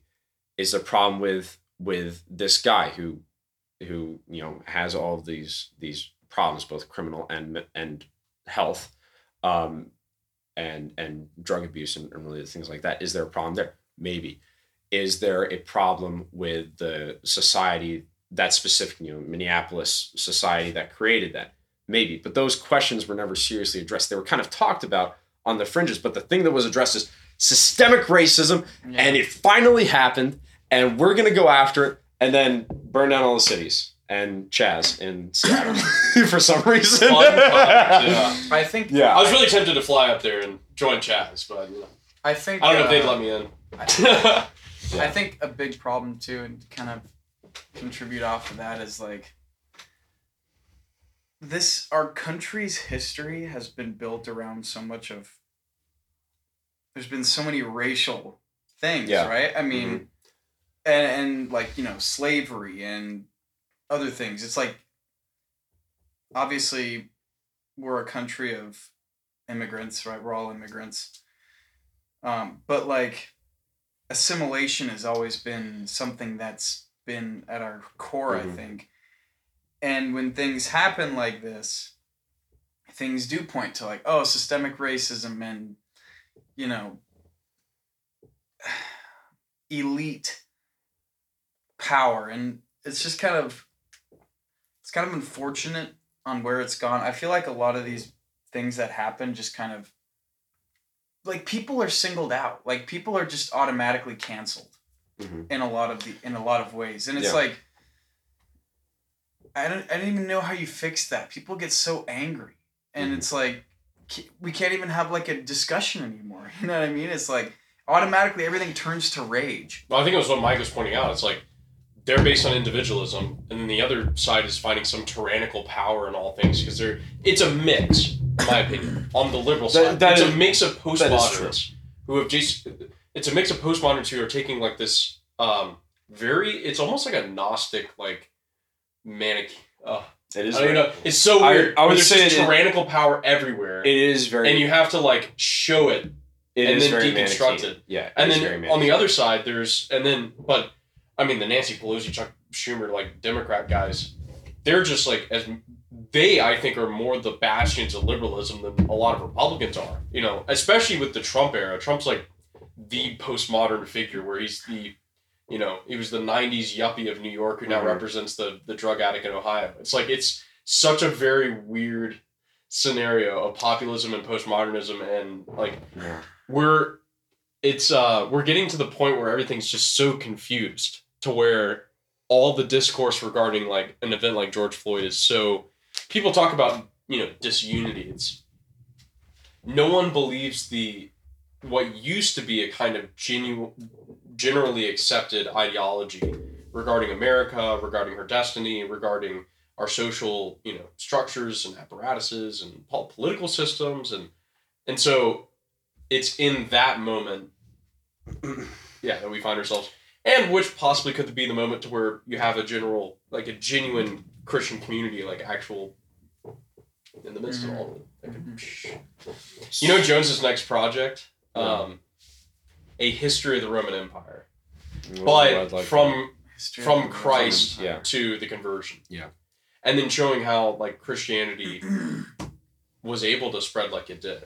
And it's a kind of, yeah, there's kind of an Hegelianism to it because it's a big point of those classes. A kind of Hegelianism to it where it's, as the Christian communities become a greater and greater threat to the Roman Empire, you get fiercer and fiercer persecutions. Mm-hmm. Yeah. To the point where right when you had Diocletian and the Diocletian persecutions, and they were just like slaughtering just Christians and stuff. Like a generation after that, you have Constantine. Yeah. And now the whole empire is Christian. Yeah. So there's like a breaking point. We're on like the defeated side so far that there's no, there's no hope. But like, anyways. So Alex. Yes. You have done something that maybe you should not have done. You've thrown my hobby horse at me. Yes. And I'm going to ride that sucker until you tell me to shut up. Ride it, baby. Go for it. So there's a lot. I hate the phrase. There's a lot to unpack here. But there is a lot to unpack in that statement that you just made. And also, something, Kellen, I wanted to get to when you talked about like America being a country of immigrants. And here's the thing that you have to accept about America. One, America is a failed experiment. And here's the thing. Here's the thing about failed experiment. Well, okay, I wouldn't even call it an experiment. It's just another. I don't understand. What do we mean by experiment? That doesn't make sense. Okay, so here's what I mean by this. When I say America is a failed experiment, I don't mean that in like a malicious thing. Like America failed, and that's a good thing. Like that's not what I mean. What I mean is America is undergoing the same fate that literally every other geopolitical body has gone under since the Sumerians were building ziggurats in Ur, right? So now I'll explain what all this means. So we're a country of immigrants. Yes, we are, but no one can really define what it means to be an American outside of certain legal ideals and a kind of sense of patriotism, which doesn't really exist anymore, really on both the left and the right. And you can, say that's unfortunate and, kind of like, oh, well, it's a shame no one really cares about the flag anymore. Like they're burning the flag in street corners and people are applauding. We're way beyond that point now, man. So what you have when you have and this is the important portion of this is the part of the IFWP that makes a lot of people uncomfortable is the F. That's the folk. That's the who. It doesn't have to be a specific race. It doesn't have to be a specific ethnicity, but more often than not, that's how it's grouped. The only thing that can surpass that is something religious. That's why, like that's why Catholicism is kind of this. But it's not multiracial, and I wouldn't even call it multicultural. It's an all-encompassing because God wills the diversity of nations, and He wills that they all express their love and their worship in their own separate cultural ways. That's one of the reasons why, like, the main goal of the Catholic Church is not to just make all humans genetically, racially and ethnically the same, so we can all worship. It's not a monolith. It's, God paints a tapestry of many colors, and that tapestry is expressed by different people in different places. But the problem is, in America, we don't have that. We don't have that transcendent idea that is at the center of our ethos. And so, like, when we say, what does it mean to be an American? You don't know. We don't know. And I posited a hypothetical to one of my friends from school who's a Mexican national. Actually, no, she's not. Sorry, she's not a Mexican national. She lives in Southern California, but she has several family members in Mexico and goes to Mexico several times a year. And I asked her, "Are you an American?" She said, "Yes," because legally she's a naturalized citizen. She was born in somewhere in LA area. And again, I some conservative minded people should be like, yeah, as much as that ain't America. And that plays exactly into my point. So the hypothetical I posed to her is, okay, do you consider yourself an American? Yes. Do you consider yourself a Mexican? Yes. Okay, so you might say Mexican-American, but Mexican is a very specific thing. And the hypothetical I posed to her was, let's say me, Michael Araps, Greek, German, Irish, Czech, fourth generation American. You know, so my family's been here a while. I'm as American as it gets, baby. Yes, you are. I'm as American as apple pie. Yeah, exactly. So the thing I said was, let's say I move to Mexico, and I don't even move to Mexico City. I move to a rural area, and I learn to speak the language with all of the local, regional, dialectic intricacies, and I worship at a Mexican church, and I marry a Mexican, and we have Mexican children, and I participate in the Mexican economy, and all of these things. But my past stays the same. Am I Mexican? The answer, of course, is no. And that's the answer she immediately gave. And so I don't want to get too much into that, but I wanted to use it as a point. So what does it mean to be an American? Well, there's not really a definition. There's not a definition that you can lay out. Yeah. And that's a point that can be argued, but for the sake of this, I'd like to move forward. And so America is now a collection of a multitude of different identities across a geographical space, ruled by a decadent elite. True. It's an empire. It's a textbook. Empire. It's a textbook empire. And all of it, right? When did it become an empire? Oh, after the Civil War. After the Civil War, yeah. After the Civil War, because that's the first instance where you had, I think, if elite power. You have elite power enacting its will, regardless of moral good. It's this is what we want. We're going to do it, and bringing and making sure a culture that wanted to separate from it was not allowed to separate from it. Well, that's what was so important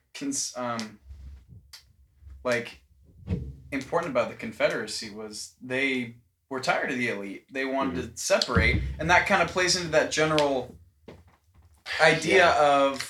Okay, there's not just one elite now. There's two.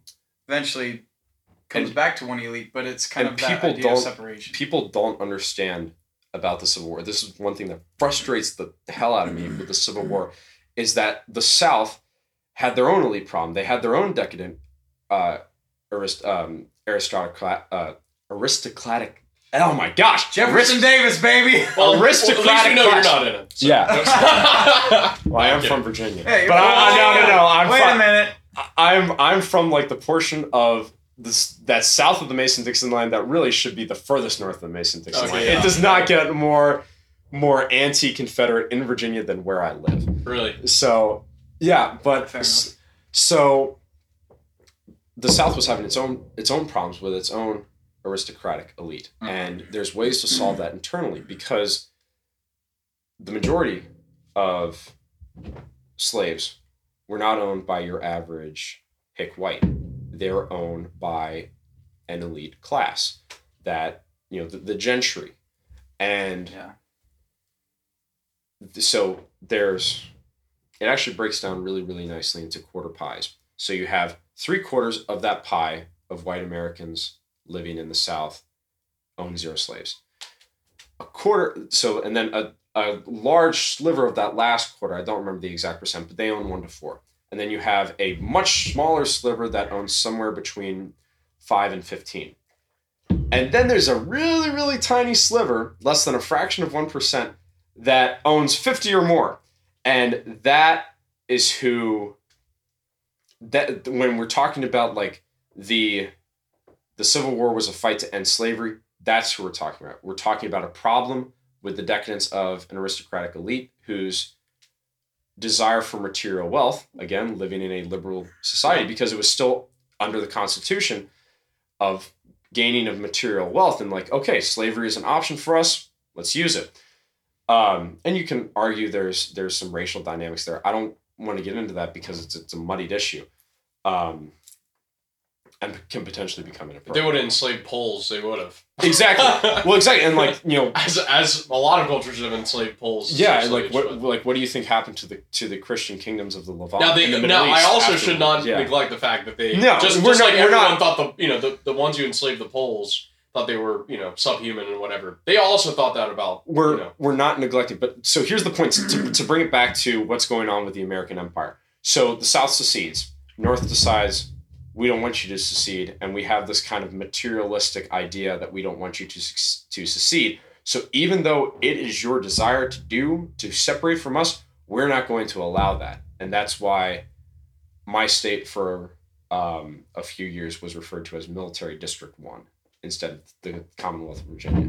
So that is, I think, where the American empire began when it started, when it had a completely separate, large, separate culture within it. And it's only expanded out from there. So America being a country of immigrants, the problem with a country of immigrants is, you know, you can have that melting pot, but the thing is, what happens when the ingredients don't want to melt? Over time, they eventually do. And that's the goal. But so here's the accelerating critical mass that's heading. Which is going to happen first? Are all the ingredients going to melt together, or is the stove going to explode because you've had the heat on so hot for so long that you're just going to burn your house down? And that is what we have. Or you're making a terrible pot of something, you know? It doesn't. Yeah, everything's going to be burned and charred and taste terrible. It's more like you take all the ingredients and turn it into water. It's just like, you know, it's some type of like magic potion. Well, yeah, because you've taken in all of these like cultures that are completely foreign to one another in so many ways. And you told them abandon your cultural practices in favor of liberalist kind of anti-culture. Yeah. Like, hey, Sikhs, your religion, your now highest motivator is the accumulation of wealth. Hey, Muslims, accumulation of wealth. Hey, ethnic Poles, ethnic Italians. Hey, you know, Irish. Chinese. And the Chinese are a perfect example because when... do you want to know why there are like 7 Chinese restaurants in every town in America? Why is that? Because when Chinese immigrate to America and they go through China, you know, the Chinese process, the Chinese government has a list of towns that do not like the number of Chinese restaurants in each town and will say, okay, unless you're here for like some type of specific thing, if you want a job that's going to pay well and you're going to be able to support your family and just live out a fine life, this town only has 4 Chinese restaurants, so go there and make a 5th. Like, come on. I'm dead serious. Wait, who tells that? The Chinese government? Or well, where'd you look Chinese this up? Just Google, man. I don't know how much that happens anymore, but I would. Damn. I was going to get in China Garden tonight. Dude, Chinese food sounds so good. China Garden's pretty good, yeah. Chinese food is like sinfully good. Yeah. Oh, dude, because they put so much so sweet, and it's also so salty. Here's the thing, and like, what is Chinese culture in America boiled down to? It has nothing to do with yeah, exactly. Udon noodles. It has nothing to do with Confucianism. It has nothing to do with Buddhism. It has nothing to do with a people and a culture that has existed for over 4,000 years. Yeah, dude. Like, the first Chinese empire was established around the same time that the Minoans were like, hey, why don't we get off this island, right? Why don't we get out of Crete? Like, that's around the same time that the Chinese organized their first empire. like, this is a people that has survived so long, and how is it viewed in America? General Tso's chicken. And it's like... how terrible! This sucks. This sucks that this culture that is so rich, and you know, you can disagree with their theological, like you can disagree with their eye. In their IFWP, you can disagree with their eye. That is the right of every other culture to disagree with another culture's eye. You can disagree with Confucianism, you can disagree with Buddhism, you can now disagree with, you know, Chinese communism, although it's more like just nationalism with a communist face and a capitalist. Yeah. Oh yeah, it's all capital. You know, yeah. Yeah. So you can disagree with all of that, but you cannot take that and just boil it down to this stupid thing that's Chinese food.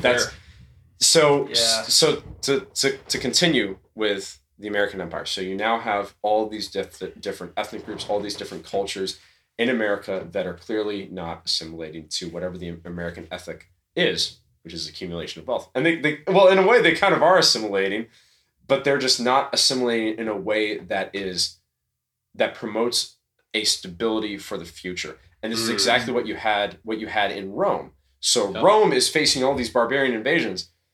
So it's like, wait, Don Invaders, you're a new legion. Congratulations, you're a legion now. Go fight the Britons. And they're like, okay, pay us more money than you actually pay your own legionnaires. and then of course all the internal problems where again you have a parallel society in the early church kind of destroying the traditional pagan Roman society from the inside, and you have these threats from outside. It's the same thing that you have in America. You have all of these parallel societies. And what do I mean by parallel society? Speaking directly into the microphone now. Do it. Yeah. What do I mean by a parallel society? I mean a society that is not concerned with what is going on with society at large. Like when we think of America, right? So that right-left dichotomy, the government, whatever. A society that is not concerned with that and is by and large independent of that, despite, for all intents and purposes, being within it. So they're running parallel to each other, never intersecting. Mm. And that's kind of the goal of third positionism is in America, is that we want to build a parallel society to America, but we don't want to intersect, because anytime you intersect with what the American ethic is, then you get people engaging in acts of usury. Then you get people engaging in acts of pornography and all this other stuff. And you get what the German bishops are doing right now, where it's something, what was it, like 160 of them? Heretics. Like, against 30? Yeah. I mean, there's not another word for it. And that's another case of Western liberalism failing because it's intersecting too much. Well, it's a case of Catholicism failing because it's intersecting too much with liberalism. Mm. And that's one of the big problems with the modern church is that if I can say it in a quote, in an effort to bring the world to the church has instead brought itself to the world, and it's intersecting with all these things that it should not be intersecting with it, and it's getting destroyed. So we have in America these vast internal conflicts. You see it in the electoral politics. You see it in the school board meetings now with all the CRT stuff going on. You see it with like COVID. Now it has become a like, are you mask or you no mask? Like, what's your opinion? Are you vax or no vax? What's your opinion? But you also have the outside stuff. So what's going on in the exterior? You have Russia trying to find its national identity, still exactly 30 years removed from the fall of the Soviet Union, and now they're becoming, there's a bunch of problems with Russia, but they're becoming a very, we are Russia. And we project a nationalist image of ourselves with a strong Orthodox Christian foundation. One of the biggest youth movements in Russia, I forget the name of it, but if you look up Russian Orthodox youth movement, you'll see a bunch of people in red shirts with a white cross on them. We're gonna get him on the podcast, dude. Talk to a Russian yelling like Orthodox bro. But it's massive. It's massive. Like if you ever see like some of these nationalist marches in places like Poland, like have you seen the ones in Poland? I've seen them in flares. Poland, yeah. They've got like tens of thousands of people. Yep, and I think the only march that can compare to that in America is the pro-life march. Yep. We just don't have a unifying ethic. And then the other one is China. So China is, kind of, they're expanding their own interests. There are a bunch of problems internally with China, as there are with all countries, but they want to project power outwards. Mm. America, as shown with the recent failure in Afghanistan, is failing to project power outwards. America is starting to see itself be more less and less on, it's starting to see a decline. It's starting to enter into a collapse, which, man, I'm riding that hobby horse right now. Let's go. Keep going. So these are the facts that we have to accept. America, one, is an empire, and empires are always doomed to fail because eventually they overplay their hand and they expand too far out where their internal resources just dissolve, and they try to bring in too much of the world to themselves, and as a result the world kind of eats them from the inside. And you also have the exterior factors. So, you know, the Chinese might be, you know, the Chinese are to us as the Huns are to Rome, whereas we as Catholics are to the American elite as the early church was to the Roman elite. Oh my gosh, dude. You know, for me, like, the height of the American Empire was, like, just a little after, like, yeah, it was Vietnam era. Like, Kennedy and then, like, tail ending in Reagan. And then I think after we did the Gulf War stuff, oh, yeah, and stuff started to go downhill, where people were just like, I think it was when Bush Jr., well, even with Bill Clinton, like, the opening of the American financial companies to China, like direct foreign investment. Outsourcing, yeah. Foreign investment. Destroyed American manufacturing. It turned Wall Street into, like, totally engrossed in Chinese market. That, to me, was the crushing, because right after communism ended, there was, like, no justification for liberalism to be the overarching ideology of the world. Because at that point, it was like, okay, well, now we're in global capitalism. And when Bill Clinton allowed financial elites to throw direct foreign investment into Chinese companies, then all of a sudden it's like, okay, now we're in the global market. Oh, who's going to be the market player? Oh, yeah, the country with 1 billion people. Yeah. That also all their people are like, you know, this old school Confucian stuff. They're not individualist.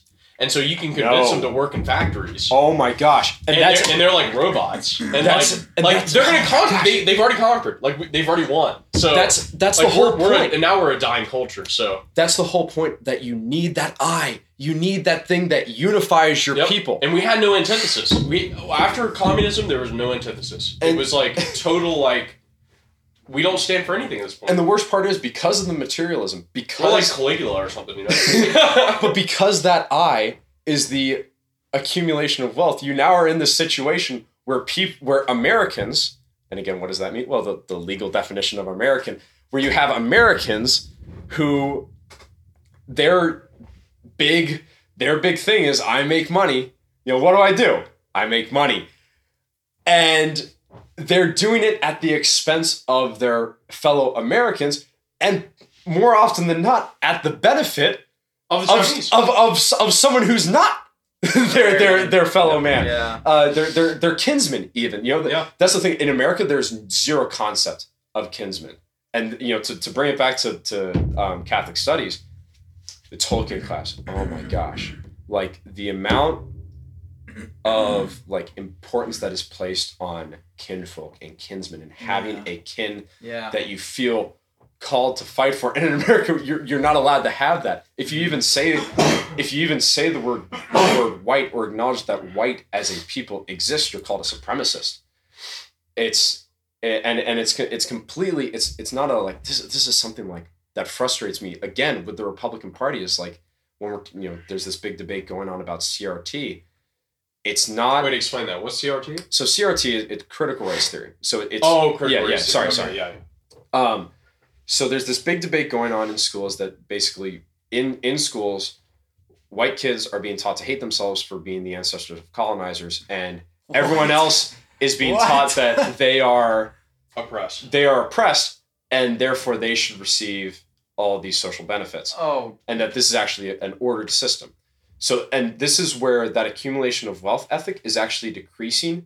And now I don't have a better word. I would really love a better word than wokeness, but that's the ethnic, there you go. Little appropriate slip of the tongue. The ethic that is now subsuming wealth accumulation, because now they're also like, you know, race sensitivity seminars where like someone will go to one of these accredited universities and get a degree in racial theory, and then make $500,000 a year teaching racial seminars to Fortune 500 CEOs because they don't want to get canceled. Postmodern. Exactly. It's so postmodern. Exactly. Did you see the video of you remember the lady doing yoga in front of it was Bangladesh where they're having wait, did you see this? I think, you know what I'm talking about? Yeah. Explain because I'm not sure. Okay, because I see so much crazy crap that I'm not actually sure. I don't think it was Bangladesh. It was one of those like Southeastern Asian countries. Yeah. So they had a coup, like a military coup, where the military general like overtook the government, But here's the thing. Classic. There was a lady who was live streaming a dance, like dancer-sized stuff. And in the background was the Parliament. I remember this. Yeah, in the background was the Parliament. Yeah. Oh my gosh. So she's dancing and it's like, all the stuff. Can you make a note right now that after you show me this video? Absolutely. Hold on. She's dancing and stuff. And then in the background, all these military vehicles pull up and it's the coup. And they take over the government. And she's sitting there just like jazzercising. She's got a mask on. It was 2004. It was so postmodern. It was like, yeah, you can just continue with your exercise and just jazz it out. The government's just getting taken over. That reminds me of from last summer, that video of this like CNN news reporter who's appropriately masked up, and he's. Do you have it? Please. Yeah, here you go. Let's go. So, for viewers, she's dancing and stuff. She's doing some Zumba stuff. Anyways, she's. So right here, those are the guys going for the coup. They're going through the blockade to take over the government.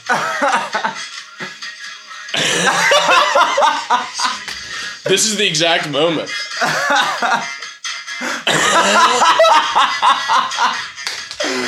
Oh God! That's funny. So I mean, I'm completely speechless except for one statement. I wish that were me. She looks like she's having a great time. Oh God! Come on. It's so absurd. No, but I mean, we've been so alienated from actual political discourse. I was gonna say that reminds me of this CNN news report last year during the riots, and this guy's in front of a burning car sale, car dealership, car park. Yeah. And it has so it's burning. Everything's burning. The building, all the cars is in flames. And those little billboards they have with the letters you can stick in. It says Black Lives Matter. And this guy's talking to me. He says, these are mostly peaceful protests with some burning behind me. It's literally political theater. It's I don't know how... I like to feel that I have my fingers on the pulse of what's going on. I don't know how I'm not insane. It's no wonder... This is another thing that liberalism has caused. It's no wonder that... for context, my girlfriend is a trauma therapist and counselor. Wow. In the Ohio Valley kind of area. So you can imagine all the things that she deals with. So things like... anxiety, depression, ADHD, all these mental issues that weren't ever really known about or categorized until the 1960s. And anxiety and depression and inability to focus. These are things that people have struggled with throughout all of human history, but there were healthy and appropriate ways to deal with them. Now what's used to deal with them? Opiates, drugs. We don't fix the wound, we treat the pain. And of course, what's the unifying ethic behind that? All these corporations making money hand over fist. Yeah. Purdue. Have you looked into the Sackler family? I was going to bring up Purdue Pharma. Gosh. Yeah, so Purdue Pharma, run by the Sackler family. Purdue Pharma, makers of OxyContin. Oh my gosh. Which we are in. Radio Free Steubenville, Ohio, broadcasting from the epicenter, well, not the epicenter, but from one of the epicenters of the American drug culture. And I always, I it's kind of a sad thing, but when I would go back home to Nova and I would kind of explain what Steubenville was like once you get off campus, I say it's actually, well, one, it's very racially diverse, and it's actually... There's a lot of racial unity because it's all centered around drugs. The blacks kill each other over the drugs and the whites kill themselves with the drugs. And both are completely terrible. Damn. And if you think about that statement for a second, it's awful. And that is fruits of crazy. We're on Kendall Avenue right now, not to dox you guys, but it's a good show. Some of the some of the places I work in, we were working on a duplex on Pennsylvania Avenue. I have to drive on Ridge to get back to my house. You lived on Ridge, right, Alex? Yeah, yeah. I live on Euclid. So like there's an alley that separates where I live and where you used to live, and it's just it. I think if I wasn't so numb to it, I would cry every time I drove home. You know, it's that bad. What do you hear? I mean, just things I see, just like people doped up in the street. You know, people just like general vagrancy. People walking around with just vacant expressions. There's nothing going on, and these are the fruits that liberalism has wrought. We're going to outsource manufacturing. So now there's like I don't know how many steel plants on this river that used to be like a crucial lifeblood vein of America that are just gone because they've all been outsourced to China because it's cheaper, because we got to make wealth. What do I do, baby? I make money. But there's no action without consequences. And you know, we're upstairs on the third floor, and we can look outside and we can see the consequences right out of the window here. Mm-hmm. Yeah. So yeah, and here's the thing. Those opiates, OxyContin, that was pushed heavily. They were overprescribed. They were overpushed. And like, that's the thing. Like, you ever see a medical advertisement where, you know, at the end, it's like, ask your doctor about whatever, you know, medication. You know, like, don't think of that as maybe this is something that can help me. Think of that. That is a company that's trying to make money off of prescribing you. And it's, for something you probably don't need, but you're asking. The whole concept of ask your doctor. Just if you sit and think about it, like. Well, and this is the thing is like American medicine is a subscription service. It's like HBO or Netflix. You know, I need to go get my pills. I go to CVS and I pay my subscription fee, and I've never been medicated. This is the thing. It's pushed so much in society. I tend towards ADHD or ADHD or whatever that's called. You know, I kind of bounce around a lot. Attention deficit. I had it too. I'm like all over the place. Focusing on different things. And I have nothing nothing against people that are medicated, and especially like people who need to be medicated. I understand that that's not what we're talking about. I'm talking about people who are being medicated and don't need to be. And that is a crime. That's a travesty.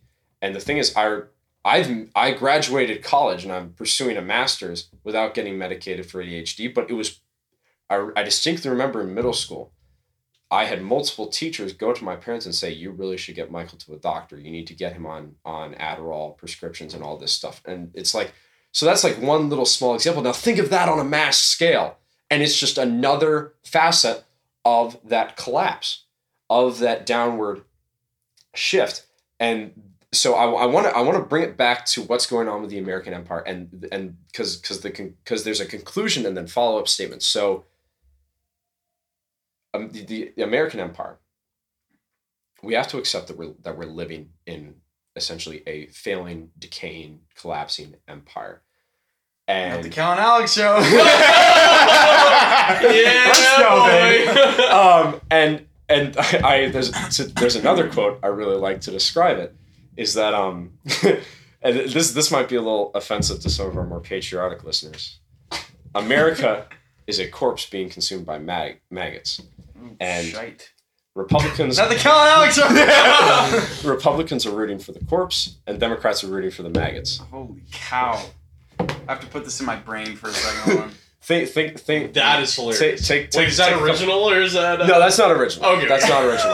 No, I wish you. I wish discussion. Yeah, but that's so. That is really funny. So I'm not like saying like you're gonna get this, but like get it in your head that is like the fact that I can make that statement and you can't say that's completely ridiculous. Yeah, you say like, well, yeah, he's kind of right. And when I heard that statement, I didn't go, that's so completely ridiculous. I think I saw it on Twitter like 2 years ago. Sure. I don't even know who to attribute it to. That beautiful place called Twitter. Yeah. Rest in peace after everyone to the right of Nancy Pelosi has been deplatformed, right? But I remember seeing that quote and I this was the first I can't, I don't remember the time nor the place, but I remember that that was the moment where I was like, I really got to research this American decline and American collapse stuff, because I read that quote and I thought, yeah, they're kind of right. Because all my dissatisfaction with the Republican Party, which I've been canvassing for the Republican Party since I was in elementary school. Like, I remember going door to door with my dad with John McCain flyers. I remember seeing Sarah Palin speak at the Interstate Moving Company headquarters, which is, you know, like a mile down the road from where I lived. So like from that point to where we are now. If there's a Christian religion, then it's Catholicism.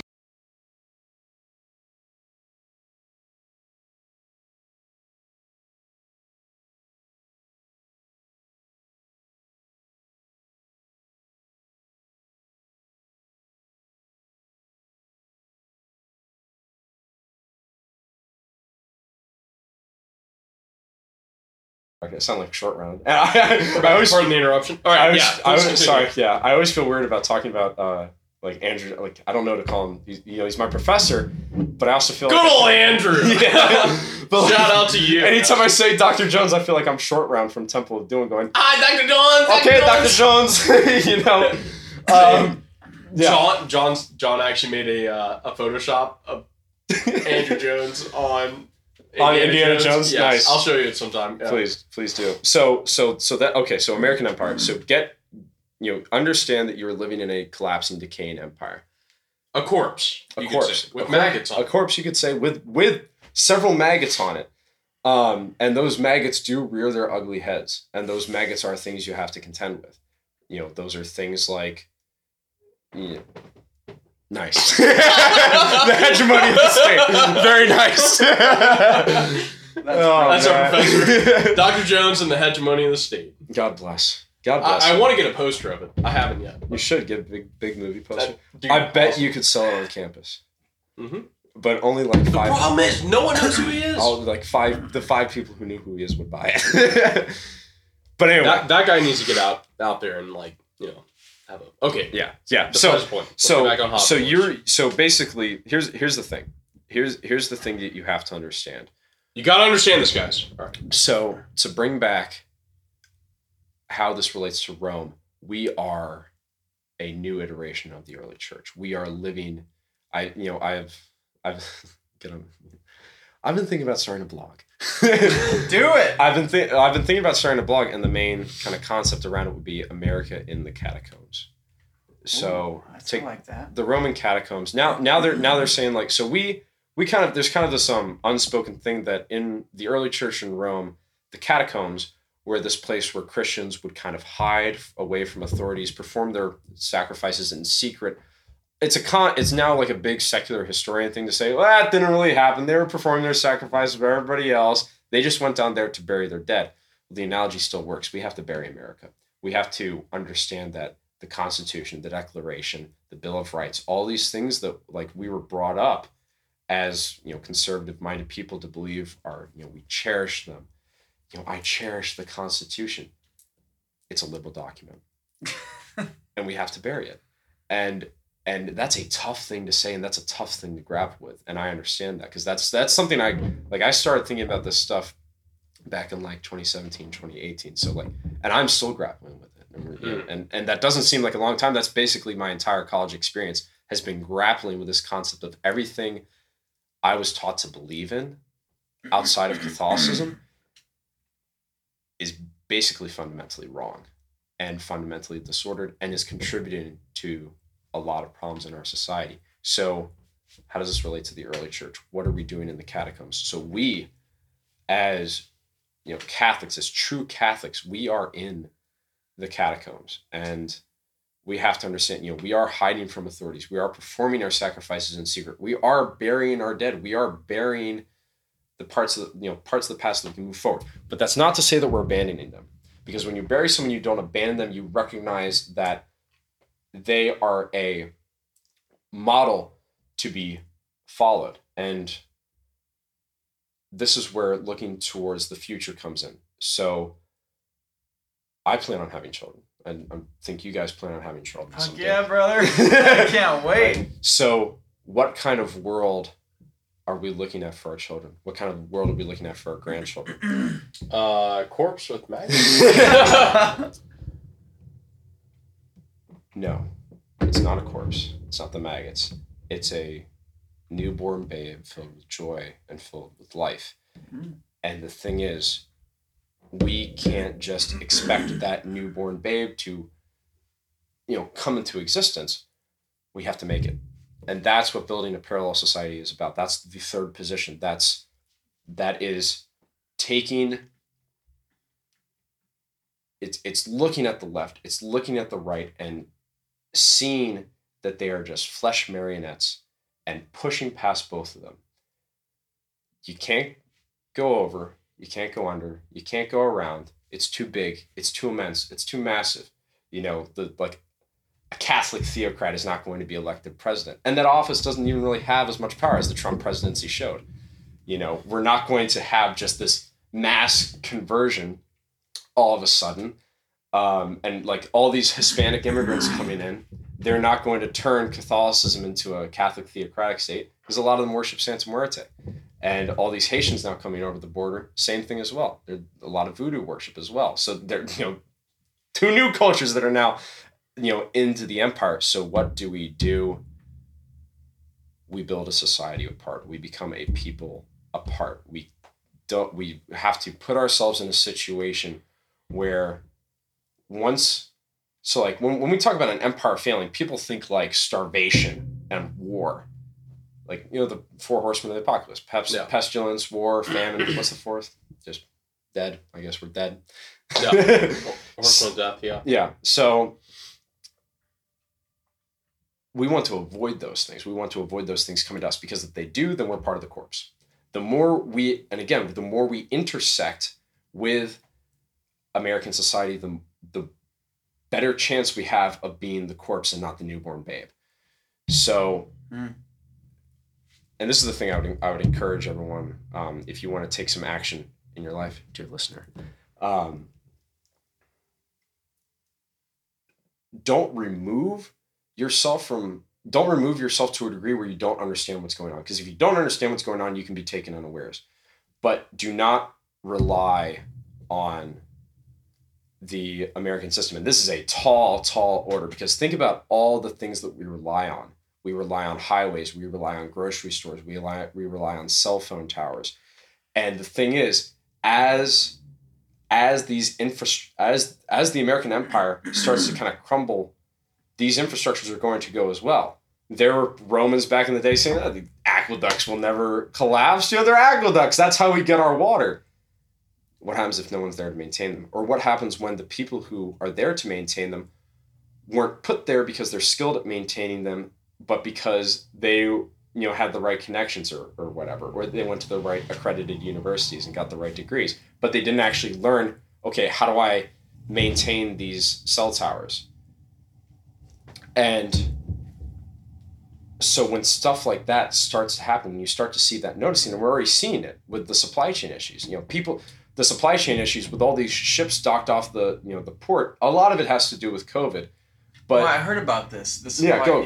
I don't want to ramble on so much. I don't really know anything about it. I just saw it, but what exactly is going on? So, I heard there was the White House talked with Port of LA. Port of LA, yeah.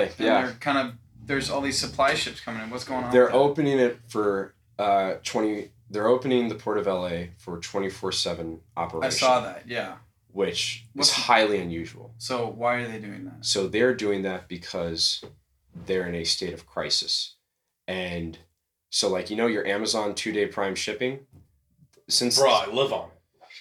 Well, since the pandemic, you still see 2-day Prime every now and then, but it's become like a 3-day. 4-day, 5-day. Mm. I ordered a planner off a third party site, and it took 3 weeks to arrive. I ordered a book, like a cookbook for Helena, and the order was canceled 3 times without me getting notified, and and couldn't get any answers out of the representative. And you might just say, well, that's just a problem with systems, and that happens. But people are reporting this kind of stuff the whole time.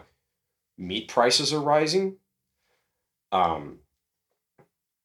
gas prices are rising. They're all over the place. I can't remember the last time. Like, I know it's happened this past year. The last time it was under $3. It's been under. I think I saw $2.87. It fluctuates. It's been a while. It is all over the place. But for a while now, it's been $1 up. It's been pretty. You know, consistently $2. Above. It's been $2 up. $3. Well, and both of you know, California. It's like $4.50. I was talking to Paul, and he was saying like $5 or something. Yeah, it's almost. So like little things like that. You're you know, and inflation as well. You're starting to see your dollar is not going as far as it used to go. Yeah. You know, and all of these things are kind of these aspects of collapse, because collapse is not like, okay, boom, done. Okay, collapse has happened. Now time to restructure. And I will get back to the Port of LA thing and how this happened and how that plays into this. Collapse is something that happens very slowly, very gradually for a long period of time, and then all at once. And then like it's like, okay, Rome's kind of declining. Okay, now the city's on fire. You know, it's not an exact science, which is what makes it so fascinating to study. Mm. But it is something where, you know, we're all young, you know, younger guys. I'm 24. I think, Alex, you're 24. 23, 24. Yeah. 24. American collapse in the ways that people think about a collapsed empire might not happen in our lifetimes. So you have to understand this is a thing that is going to happen for a long time, and that's why we need to take action now to prevent when Rome does burn, that our progeny are not, that we have a community to be with. Exactly. Okay. Exactly. Give me okay, to round this out. Yes. Get me to Steubenville. Bring me there. Get you to Steubenville. Bring me into this Steubenville. Like, why you came back. Why did you leave what you described as being kind of it was like a good school experience. And it's interesting because, unfortunately, I'm going to sound a little bit like a hypocrite because I probably will not be staying in Steubenville that much longer. But that also might not be a temporary thing. Unleash the Arabs' voodoo. Yeah. Do it. Well, so it's entirely for personal reasons. It has nothing to do with anything economic or anything. Okay. Mostly because my girlfriend is from Cleveland, and we're thinking about moving with all the hot chicks being from Cleveland? It's true. Okay, continue. But like, you know, we're in this situation where neither of my parents are from where we lived in Northern Virginia. Mm. So, and I'm also an only child. So my hope was wherever I end up living, my parents would come with me, and I can kind of have them as a community backbone as well for my own personal family. Because of course I have to work, and economically we're not in a situation where, you know, God willing, I get married, please. I'm struggling with it too, brother. Well, like economically it's very tough for a parent to stay home, and so the idea is, like, you know, both sets of parents, at least when we start our family, have that situation. But Steubenville, more so just a Catholic community. I want to live in a Catholic community. That's that's why this decision is tough. And I do, you know, when Helena and I talk about this, it's very much like, we don't discuss it in like, well, this makes the most economic sense, this makes the most practical sense, or whatever. It's, where is God pushing us? Mm. Where is God pointing to us? And I think the thing with Steubenville, it's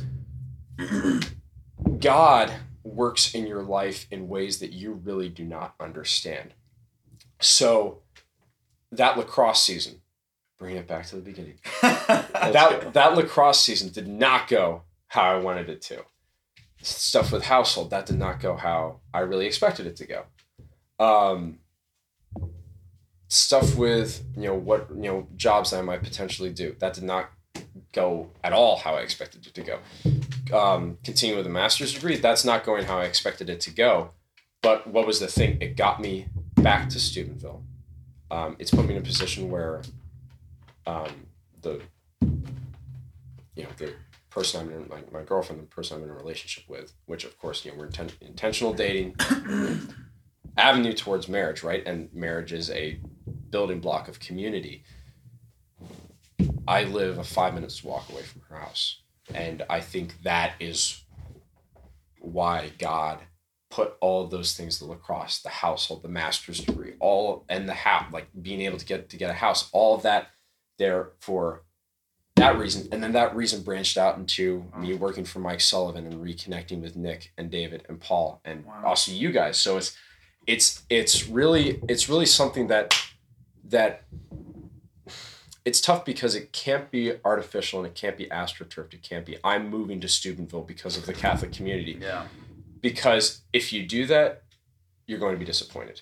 You're going to find Steubenville to not be what you think it is. It's kind of, that's a disillusionment. That's kind of what we all experienced at Franciscan. You kind of go to Franciscan and expect Catholic Hogwarts, and it's more like Catholic Hogwarts. Yeah. Well, that's a common term. Continue. No, I've not heard it, but that's awesome. Yeah. And it's something else entirely. Yeah. And I don't know if there's a perfect analogy for it. Franciscan is Franciscan. For sure. And Steubenville is Steubenville. Yeah. Yep. And you are seeing more Catholic families come back. The Frads, right? Yeah. They just moved here and Matt Frad, you want to talk about a big name. Yeah. I think Matt Frad is to Catholic podcasting what Scott Hahn is to little bite-sized books that your pastor gives you for Christmas. You live with Scott. Yeah, dude. I say that in complete seriousness because back home in Virginia, I say back home. Where is my home? Anyway. Truth. Back in Virginia, our pastor gives us a book every year for Christmas, gives the parish a book. Cool. And 4 out of the last 5 years, it's been a Scott Hahn book. Nice. Yeah. But anyway, so to Steubenville, because this podcast, I haven't listened to all the episodes. Neither have I, bro. Come on, Mike. I know, but no. It's neither have I. We've done all 64 of them or whatever, yeah. But it's not listen to them. It's Steubenville people talking about problems that affect Steubenville on a micro or macro thing in the universe for sure. And because the thing is, I actually think the university is a bit of a crutch, more of a ball and chain, because. Oh shit! In terms of building a Catholic community, because it is inherently tied to the university. If Franciscan University wasn't here, I wouldn't know Steubenville from Beijing, right? Yeah, I wouldn't either. Same, yeah. Exactly. Yeah. You two are from California. Granted. Okay, give me the next premise. So, the reason why the Catholic community kind of has to separate from Franciscan is because Franciscan is its own thing. That can be. That is where we train our intellectual elite. That's where we train our future aristocrats. That's where we train our future platonic guardians. Damn. Fuck. But that's not where we grow our food. That's not where we train our warriors. That's not where we have our craftsmen. That's not where we have the building blocks for the society that's going to need to happen. Franciscan is like the cherry on top of your Catholic society. You have this really, really, really great university in a local area that has all these opportunities and all of these different things going for it. That's the end point. That's kind of the end point, because the big problem is we bring in students and let's say half of them are really faithful, half of them really don't care much about their faith. Their parents force them in. I'm sure we've all met people who are only at Steubenville because their parents forced them. Yeah. And that's an interesting case on its own, because if you are coming to a Catholic community, if you're coming to this thing because you're being forced to, it's not genuine. It's artificial. It's astroturfed. And that's why Franciscan has such a high transfer out rate because is it really? Yeah, because I've known so many people who go here for, and here again, I'm it's so hard to disassociate the two because we're not at the university. All of us are graduating. We're not on university grounds right now. Yeah. But Franciscan is it's this looming shadow that we have to shake off our back because if we want to build a legitimate Catholic society, we don't have to divorce ourselves from the university, but we have to understand that the university is just one of the means by which we'll get there. I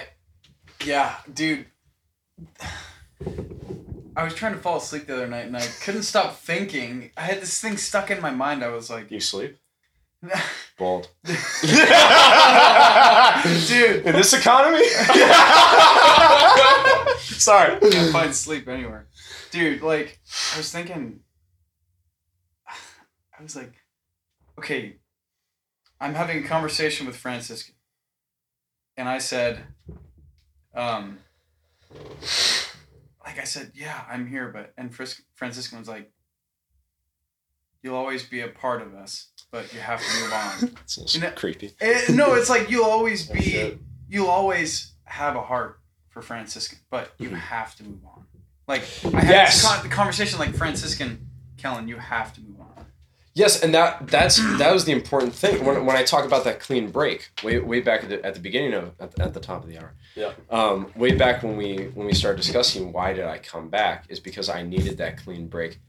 I had to move on. I have to move on from the cross. I have to move on from household. You have to move on from these things. You have to build your own thing or join something that's being built that's separate from it because that is a part of your life that exists pretty much for 4 years. Right? You can't. Perfect example is the Austrian experience. You have those 4 months and you cannot make it any longer. You cannot stretch it out. You cannot decrease it. That's the time that's allotted for you to experience that. And that's set time. Yeah. And that's one thing is I would really love to go back to Gami, but I've considered not going because I'm worried that I romanticize it too much and that all the illusions that I have about it would be shattered, or I would go and I would find it incredibly mundane and it wouldn't mean anything to me anymore. And that's the thing, I do still plan on continuing my master's degree, but I'm not going to go to Lord's Day. I'm not going to hang out in the JC. I want to have a family. I want to have a community. I want to have work that I feel adds to that community. And this is the IFWP. So I want to break it down just really, really, really quick. So there are 6 questions that we ask, right? Who, what, where, when, why, how. The when is the only one that's not included in the IFWP. Because that's just on your linear time frame. So your who?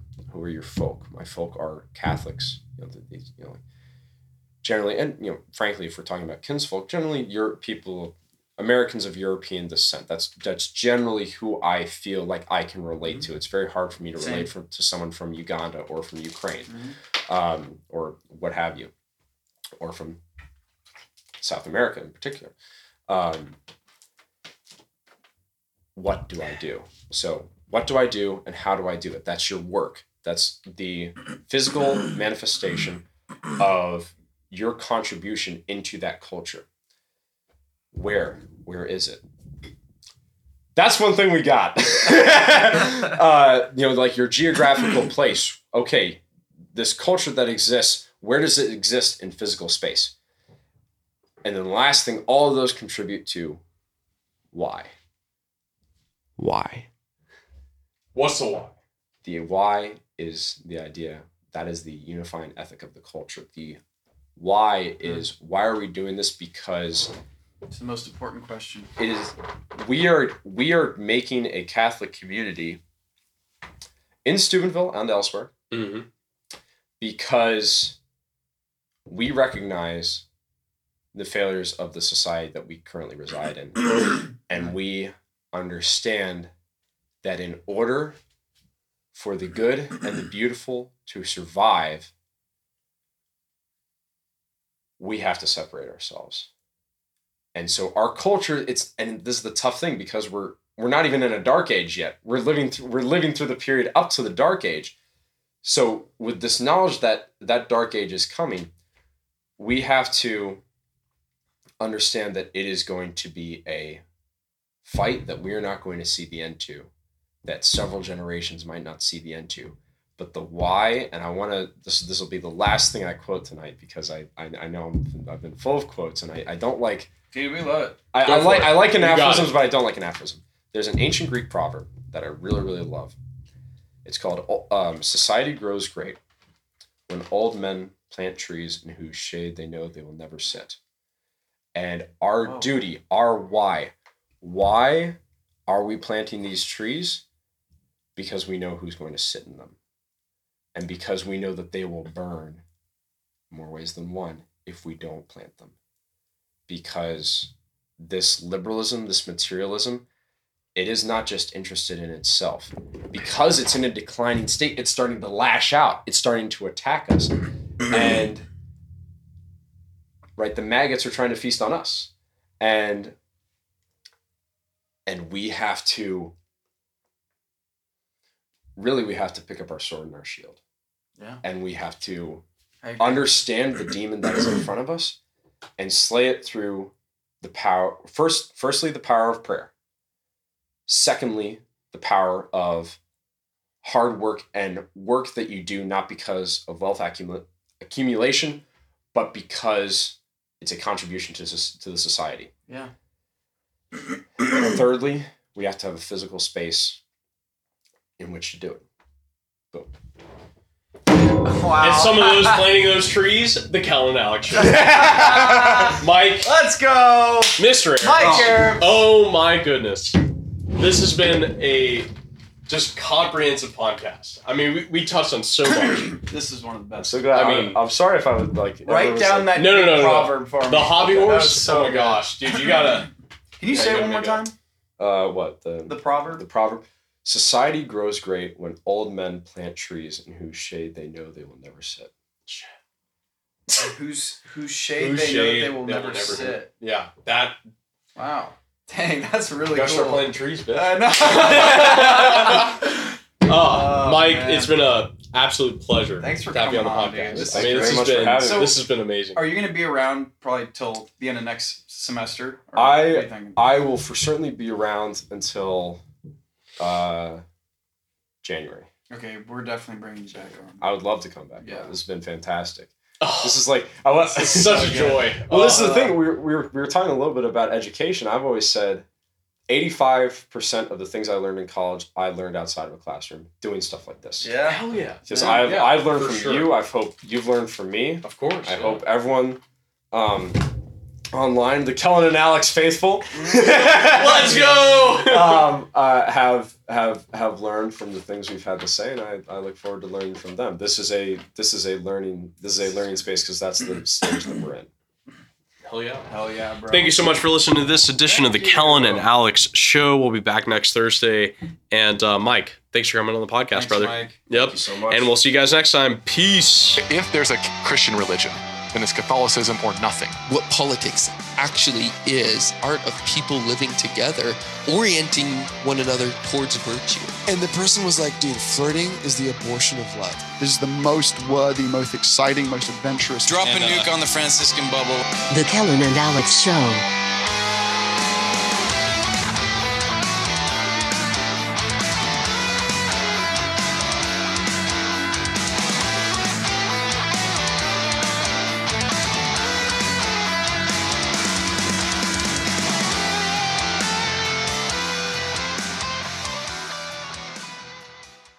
It's all sound theology. God could have stopped it if he wanted. Permissive will.